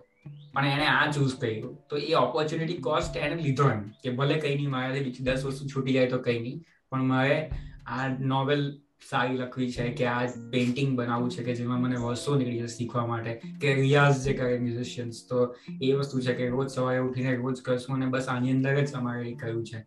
એમ. તો ઇટ્સ મોર લાઈક ક્વિન્ટિન ટાયન્ટિનોના ઘણી વખત ઇન્ટરવ્યુ જોઉં ને તો આઈ ડોન્ટ નો મને એ જે મૂવીઝની વાત કરી એમાંથી કોઈ મૂવી મેં જોઈ પણ નથી પણ ખાલી સાંભળવાની જ મજા આવે કે એ માણસ એટલું પેશનેટલી વાત કરે ને સિનેમા વિશે કે તમને મજા આવે કે આ કઈ દુનિયાને અલગ રીતે બતાવે છે જે મેં જોઈ નહીં શકું એમ તો હું એના લેન્સથી એ દુનિયાને જોવાની ટ્રાય કરું છું એમ વોટ અને કરીએ છીએ ને આપણે કોઈ બી એક એક વસ્તુ ચૂઝ કરીએ છીએ. કદાચ આ બધા યુટ્યુબ પર જે બ્લોગ વોગ ચાલે છે બધું એટલા માટે ચાલે છે ને? કારણ કે એ લોકો જે એ બતાવે છે કે ઓકે એ ક્રિએટ કરે છે બેઝિકલી એવું બધું કઈ રિયલમાં મને નહીં લાગે બધું રિયલમાં હોય એટલે થોડું ઘણું ફિક્શનલ હોય જેમ રિયાલિટી શો હોય એવું જ હોય. કે પ્લાન્ટેડ હોય. કે બધાની દુનિયા કઈ રોજે રોજ નથી હોતી. એ બી એ બી ગ્રેટ ફિલ્ટર છે ને? એ બધું નોલેજ એ પાછું ગ્રેટ ફિલ્ટર બની ગયું. સપોઝ કે જ્યાં સુધી મને ખબર નહીં હતી કે તમે સ્ટોરીને કન્સ્ટ્રક્ટ કેવી રીતે કરી શકો ત્યાં સુધી મને એવું લાગતું હતું કે ના આવું થશે કદાચ. પણ જ્યાંથી મને ખબર પડી કે તમે સ્ટોરીને કન્સ્ટ્રક્ટ કરવા માટે આવા ચાર પાંચ એલિમેન્ટ જોઈએ કે તમને પ્રોટાગનિસ્ટ જોઈએ કોન્ફ્લિક્ટ જોઈએ અને કોન્ફ્લિક્ટને રિઝોલ્વ કરવા માટે બધી ઇવેન્ટ્સ જોઈએ અને છેલ્લે રિઝોલ્વ થશે તો એ સ્ટોરી બની ગઈ મૂવી બની ગઈ. રાઈટ તો હવે તમે જ્યારે એ લેન્સથી જોવાનું ચાલુ થયું તો તમને ખબર પડે આ તો બધી વસ્તુ સ્ટોરી છે. કશું નેચરલી થતું નથી આ બધું કરવામાં આવેલું છે. માયા છે હા માયા છે. આ knowledge as a filter useful છે. કેમ કે જ્યાં સુધી તમને કોઈ વસ્તુ ખબર નહીં હોય ત્યાં સુધી તમને સારા ખરાબમાં કઈ ખબર જ નહીં પડે કયું મૂવી સારું કયું મૂવી ખરાબ કયા મૂવીની સ્ટોરી શું હતી ને કઈ વસ્તુ શું હતી કઈ ખબર નહીં પડે. અને એટલે જ્યાં સુધી જ્યાં સુધી મેટ્રિક્સમાંથી જાગ્યા નથી ત્યાં સુધી મેટ્રિક્સ રિયલ લાગે. પછી જાગ્યા પછી રિયલ લાગે પણ જોડે ખરાબ બી લાગે. હા એ લગભગ એવું જ છે આઈ ડોન્ટ નો એવું જ છે. પછી જાગ્યા પછી તમને ખબર કે ખરાબ છે. રિયાલિટી તો ખરાબ છે. મેં અત્યારે લાસ્ટ વીક લાસ્ટ સન્ડે ગયો હતો. એક ધ ગ્રેટ ઇન્ડિયન ફેસ્ટિવલ એવું કરીને કંઈક હતું જેની અંદર બધા શાસ્ત્રીય સંગીત હતું ને તો પહેલી વખત ગયો મેં. એના પહેલા મેં કોઈ દિવસ એમ મતલબ જનરલી પણ યુટ્યુબ પર શાસ્ત્રીય સંગીત એવું બધું કંઈક સાંભળતો નથી. તો મને એવું તો કે હશે બહુ હશે આપણે ખાલી જોઈએ શું થાય એમ કરીને ગયો. પણ જે એક તો પહેલા તો ઓબ્ઝર્વેશન એ હતું કે ત્યાં ગયા અને હું મારા ફ્રેન્ડ સાથે. તો અમે બે જણા જે હતા જે કદાચ ટ્વેન્ટીઝમાં છે. બાકી બધા મતલબ બુમર્સ છે. અધરવાઇઝ તો બધા બધા ટીનેજર્સ અથવા તો જે સ્કૂલ છોકરાઓ છે જે પેરેન્ટ સાથે આવેલા અમારી એજના કોઈ છે જ નહીં ત્યાં. રાઈટ તો અમે અંદર ગયા અને જ્યારે પહેલી વખતે ચાલુ થયું તો એકદમ મેસ્મરાઇઝિંગ મેજિકલ જેવું આખું એટમોસ્ફિયર હતું જે લાઈવ જે સંગીતનું એ લોકો પ્રેઝન્ટ કરતા હતા. અને એની અંદર જે મેઇન પરફોર્મર હતા તો એના ફાધર ને એના છોકરા સાથે એ સેમ ત્રણે ત્રણ જણા સ્ટેજ ઉપર ત્રણ જનરેશન એક સાથે પરફોર્મ કરી દીધી. અને સ્ટાર્ટિંગ બહુ સરસ એ લોકોએ કહ્યું કે જે ફાધર જે હતા ને તે લિટરલી એક એક રાગ કે વોટ જે પણ એ મ્યુઝિક ઇન્સ્ટ્રુમેન્ટ એ લોકો વગાડવાના છે એને એક્સપ્લેન કર્યા હતા પહેલા. અને ત્યાર પછી પેલા લોકોને એક્ઝિક્યુટ કરતા હતા. તો એ નેરેશન જે હતું એ માઇન્ડ બ્લોઈંગ કે આ દુનિયા તમે કોઈ જોઈ જ નથી એવું લાગતું હતું મને ઇવન ક્લાસિકલ મ્યુઝિકની અંદર બીજી કદાચ ખબર નહીં. બેઝિક્સ તને ખબર હોય તો એક વસ્તુ એવી ખબર ક્લાસિકલ મ્યુઝિક અંદર કોઈ બી પરફોર્મન્સ તે એકવાર જે જોયું એ પરફોર્મન્સ એક જ વાર હોય. અચ્છા. દરેક પરફોર્મન્સ ઇમ્પ્રોવાઇઝેશન હોય. ઓકે હા. રાગ દરેક રાગ પણ ઇમ્પ્રોવાઇઝેશન હોય. રાગ કેવું છે કે તમને બેઝિકલી એવું કહી દે કે તમારે આપણે કેવું છે કે તમને કહે કે તમને આ પાંચ કલર આપ્યા છે. હવે તમે આમાંથી કોઈ બી કલર તમારી રીતે બનાવો એમ. તમે કેટલું બધું અલગ અલગ પ્રમાણમાં વાપરીને અલગ અલગ કેટલાય કલર બનાવી શકો ને? હા તો એવી રીતે ક્લાસિકલ મ્યુઝિકમાં તમને અમુક સ્પેસિફિક રૂલ્સ આપી દે કે હવે આ રાગ છે કે ભોપાલી રાગ છે તો અમુક સ્પેસિફિક રૂલ્સ છે. એ રૂલ્સ તમને આપી દે. પછી એને તમે મિક્સ કરીને ગમે તે નવું ક્રિએટ કરી શકો. હા આઈ થિંક એના પછીનું નેક્સ્ટ પરફોર્મન્સ હતું ને તેમાં એવું જ હતું.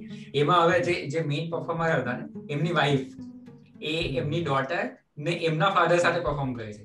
મતલબ માઇન્ડ બ્લોઈંગ તો ત્યાં પણ એમ ત્રણ જનરેશન એક સાથે જેની અંદર ઇમ્પ્રોવાઇઝેશન તો હોય વત્તા કોલાબરેશન બી હોય. કે મને ખબર છે કે હું ક્રિએટ કરવાનો છું મને જ ખબર છે ને કે હું ઇમ્પ્રોવાઇઝેશન કરું મારો જે કોલોબરેટર છે એને બી ખબર છે કે રૂલ્સ કયા છે અને કેવી રીતે એ બી ઇમ્પ્રોવાઇઝેશન કરીને આની અંદર મેચ ઇવન નેક્સ્ટ પરફોર્મન્સ હતું ને એ જે રેડી હતા એમનું તો એ ફ્યુઝન હતું.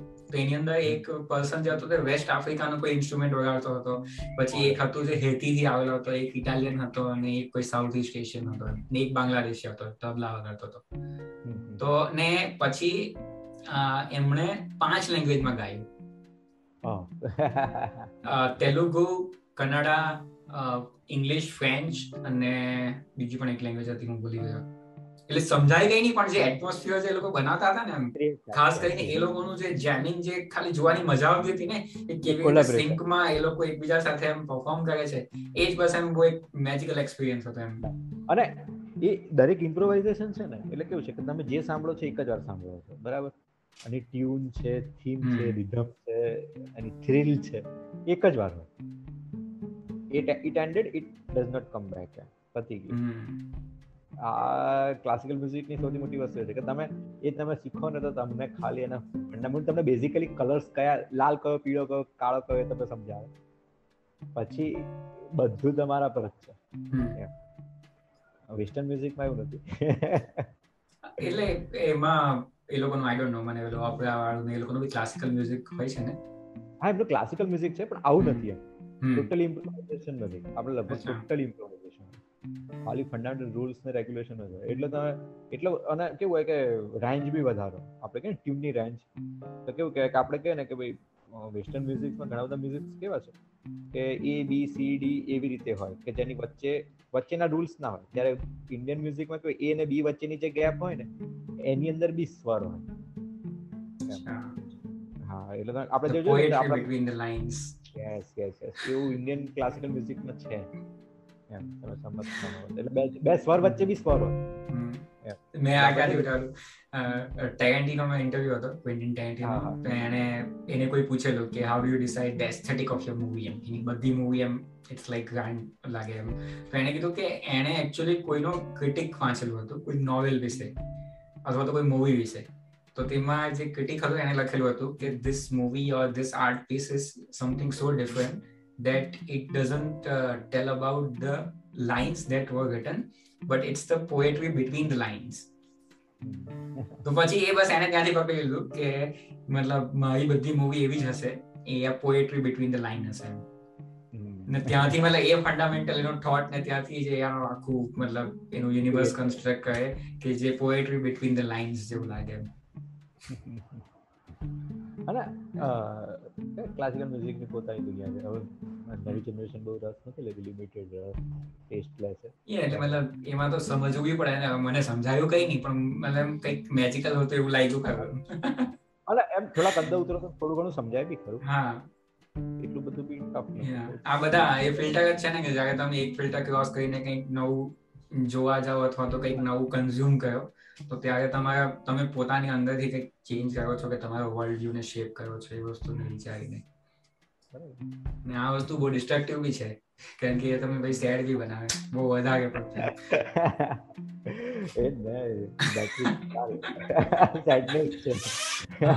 એટલે પછી મને એવું થાય કે કોઈ એક વસ્તુ ચૂઝ કરવાની કે નહીં આના ઉપર અત્યારે આપણે વિચારીએ બાકી બધી વસ્તુ મારે નથી વિચારીએ. આ કે one point at a time one movie હા. હા one movie at a time કે મેટ્રિક્સ વિશે વિચારો હવે નેક્સ્ટ ફરીથી બીજું કંઈક વિશે વિચારશો એમ. જેમ ડોન્ટ લુક અપ વિશે બહુ વિચાર્યું.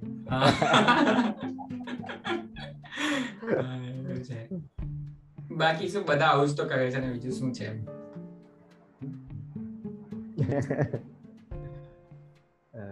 એવું છે. હા. એની બહુ મજા આવી મતલબ આઈ ડોન્ટ નો આને મારે હવે ટુકડા પણ નથી કરવા અને સિંગલ જ રાખશું. કન્વર્ઝેશન બહુ ઇન્ટરેસ્ટિંગ છે. ને ઘણી વખત મને એવું થાય કે જ્યારે મેં અમુક અમુક પાછલા એપિસોડ જાતે જ સાંભળ્યા ને, તો હું સરપ્રાઈઝ થતો હતો કે આવી બધી વાતો મેં કરી લીધી એમ. એટલે અમુક વખત એવું એવું થાય કે આ તો બહુ ઇન્ટરેસ્ટિંગ વાતો કરી લીધી મતલબ ઘણી વખત મને રેકોર્ડિંગ પછી એવું થાય, એક સેલ્ફ ડાઉટ આવે. કે આ મેં કંઈક તો સ્ટુપિડ વાત કરી નાખી છે આની અંદર પણ પછી થોડા સમય પછી સાંભળે તો એવું લાગે કે નહીં મતલબ હું પહેલા વિચારતો હતો તે પણ ઇન્ટરેસ્ટિંગ જ વિચારતો હતો એમ.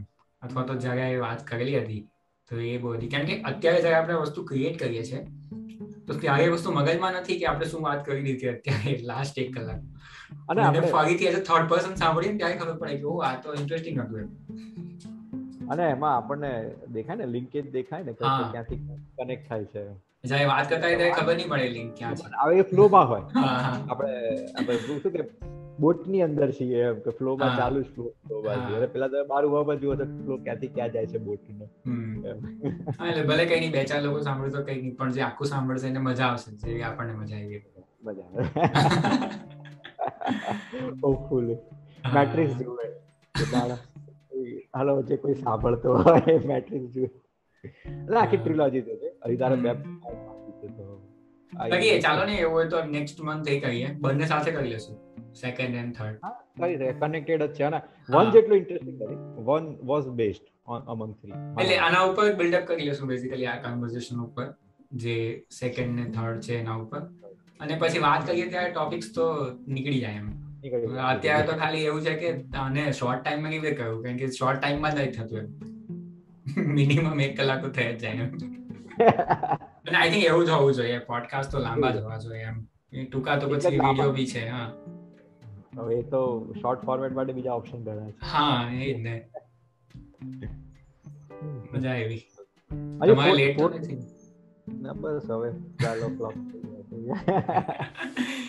કઈ તમે કહેતા હતા ફોર્થમાં હેલો એટલે હજી ફોર્થ આવ્યું છે મેટ્રિક્સ પણ મેં હજી જોયું મેં બી નહીં જોયું. ઘણા બધા એવું છે સારું નથી હા એટલે મેં એટલે જ નથી જોયું કે ઓબ્વિયસલી થ્રી થ્રી એટલે વન ટુ થ્રી ના પ્રમાણે મારી એક્સપેક્ટેશન બહુ હાઈ થઈ જાય ને. એવી આર્ટ છે પાછું સબ્જેક્ટિવ હોય ને. જેમ કે અત્યારે હા મેં આ વીડિયો સર્ચ મારતો હતો એ વીડિયો એસે બધા. તો એની અંદર ઘણા બધા લોકો કહેતા હતા કે Matrix two and three case against like two and three કે બધા એવું માને છે ખરાબ છે. પણ એ પ્રૂવ કરશે કે નહીં આ કેમ સારા છે છે. સારા છે અરે પણ હું હંમેશા કહું વન એટલે મારા માટે હા એ ઓબ્વિયસલી હા એ રીતે હા કે વન વન એ મારા માટે બેસ્ટ છે. મેં ઘણા બધા ક્લિપિંગ જોયા ને બેટમેન ના પછી મને એવું લાગ્યું કે નોલાનનું જે સેકન્ડ હતું ડાર્ક નાઇટ તેના કરતા થર્ડ વધારે મને વધારે ઇન્ટ્રિગિંગ લાગે છે. એ પહેલી વખત જોયું ત્યારે એટલું તો ખ્યાલ નહીં આવ્યો. પણ હવે ફરીથી અમુક ક્લિપિંગ જોઉં છે જો મેં નવું તો જોયું નથી. રોબર્ટ વાળું એટલે નવું બેટમેન મેં જોયું નથી. સારું છે એકચ્યુઅલી પણ જે નોલાનના છે ને નોલાનના એટલે એમાં ડાર્ક નાઇટ રાઇઝિસ એટલે જે સેકન્ડ એટલે સેકન્ડ મારા માટે બેસ્ટ છે. એટલે થર્ડ અત્યારે મતલબ મને એવું લાગે કે મેં ફરીથી જોઉં એને કારણ કે જે સેકન્ડમાં જે થર્ડમાં બી જે ફિલોસોફી લોકોએ જે જે ટેક લીધા છે ને અમુક તે બહુ વધારે ઇન્ટરેસ્ટિંગ છે એટલે છે તો ખરા પણ હું કહું કે સેકન્ડ મારા માટે સેકન્ડમાં સૌથી સેકન્ડ તો મતલબ એવી રીતે તો કોમ્પિટિશન તો થઈ નહીં શકે કારણ કે સેકન્ડ ઓબ્વિયસલી ઘણી બધી વસ્તુ એ તો ખાલી સુપર હીરો જોન એને બી કાઢી નાખો સુપર હીરો જોનરાને તો બી સેકન્ડ બહુ ખતરનાક રીતે બનાવેલું છે. ઇવન એટલે સ્ટોરી બિલ્ડિંગની રીતે બી સારું છે ફિલોસોફિકલ રીતે બી સારું છે. ને પરફોર્મન્સ વાઇઝ ને એ લોકો જેટલા જોકર ને ઘણી બધી સોશિયલ રિયાલિટીઝ એના પર કમેન્ટરી બી સારી છે. હીરોઝ ત્યાં સુધી હીરોઝ હોય કે ultimately either you can die as a hero or live long to be a villain. long enough to be એવું છે. તો ઘણા બધા કોટ છે એની અંદર.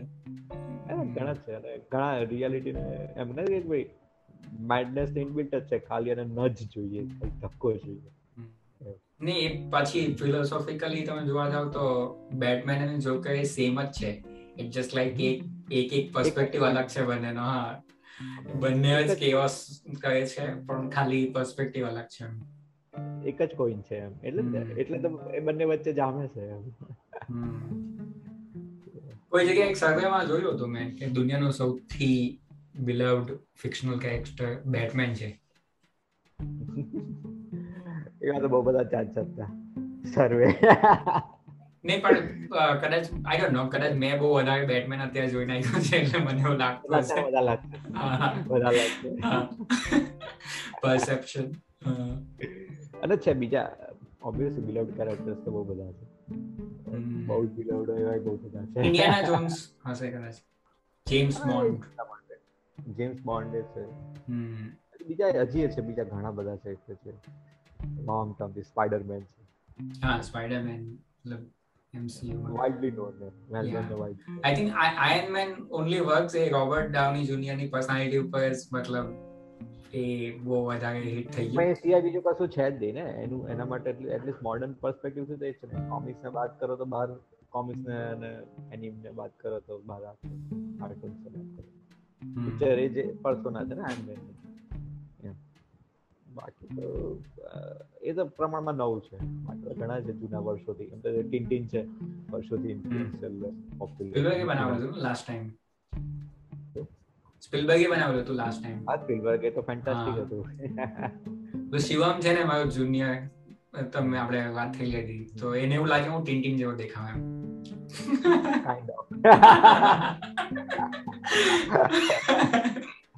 કે એનો હી હેઝ એટલે એનો બી એવું છે ને એકદમ રાઉન્ડ ફેસ છે. અને રેઝ્ડ હેર છે. પણ એને વ્હાઈટ હેર છે. વ્હાઈટ ને બદલા yellow blonde type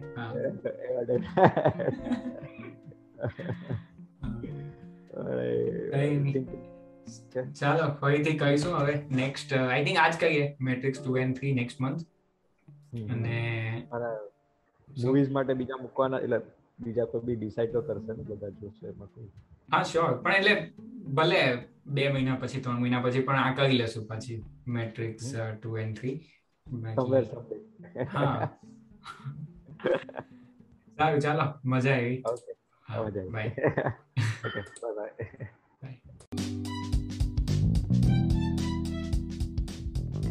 thank you so so much કે તમે આ પોડકાસ્ટને અંત સુધી સાંભળ્યો. જો તમારે કોઈ પણ ફીડબેક કે કમેન્ટ હોય તો ફીલ ફ્રી ટુ શેર જો તમે અમને કોઈ ટોપિક સજેસ્ટ કરવા માંગતા હોય તો feel free to join our Telegram channel તો મળીએ નવા એપિસોડમાં નવી વાતો સાથે.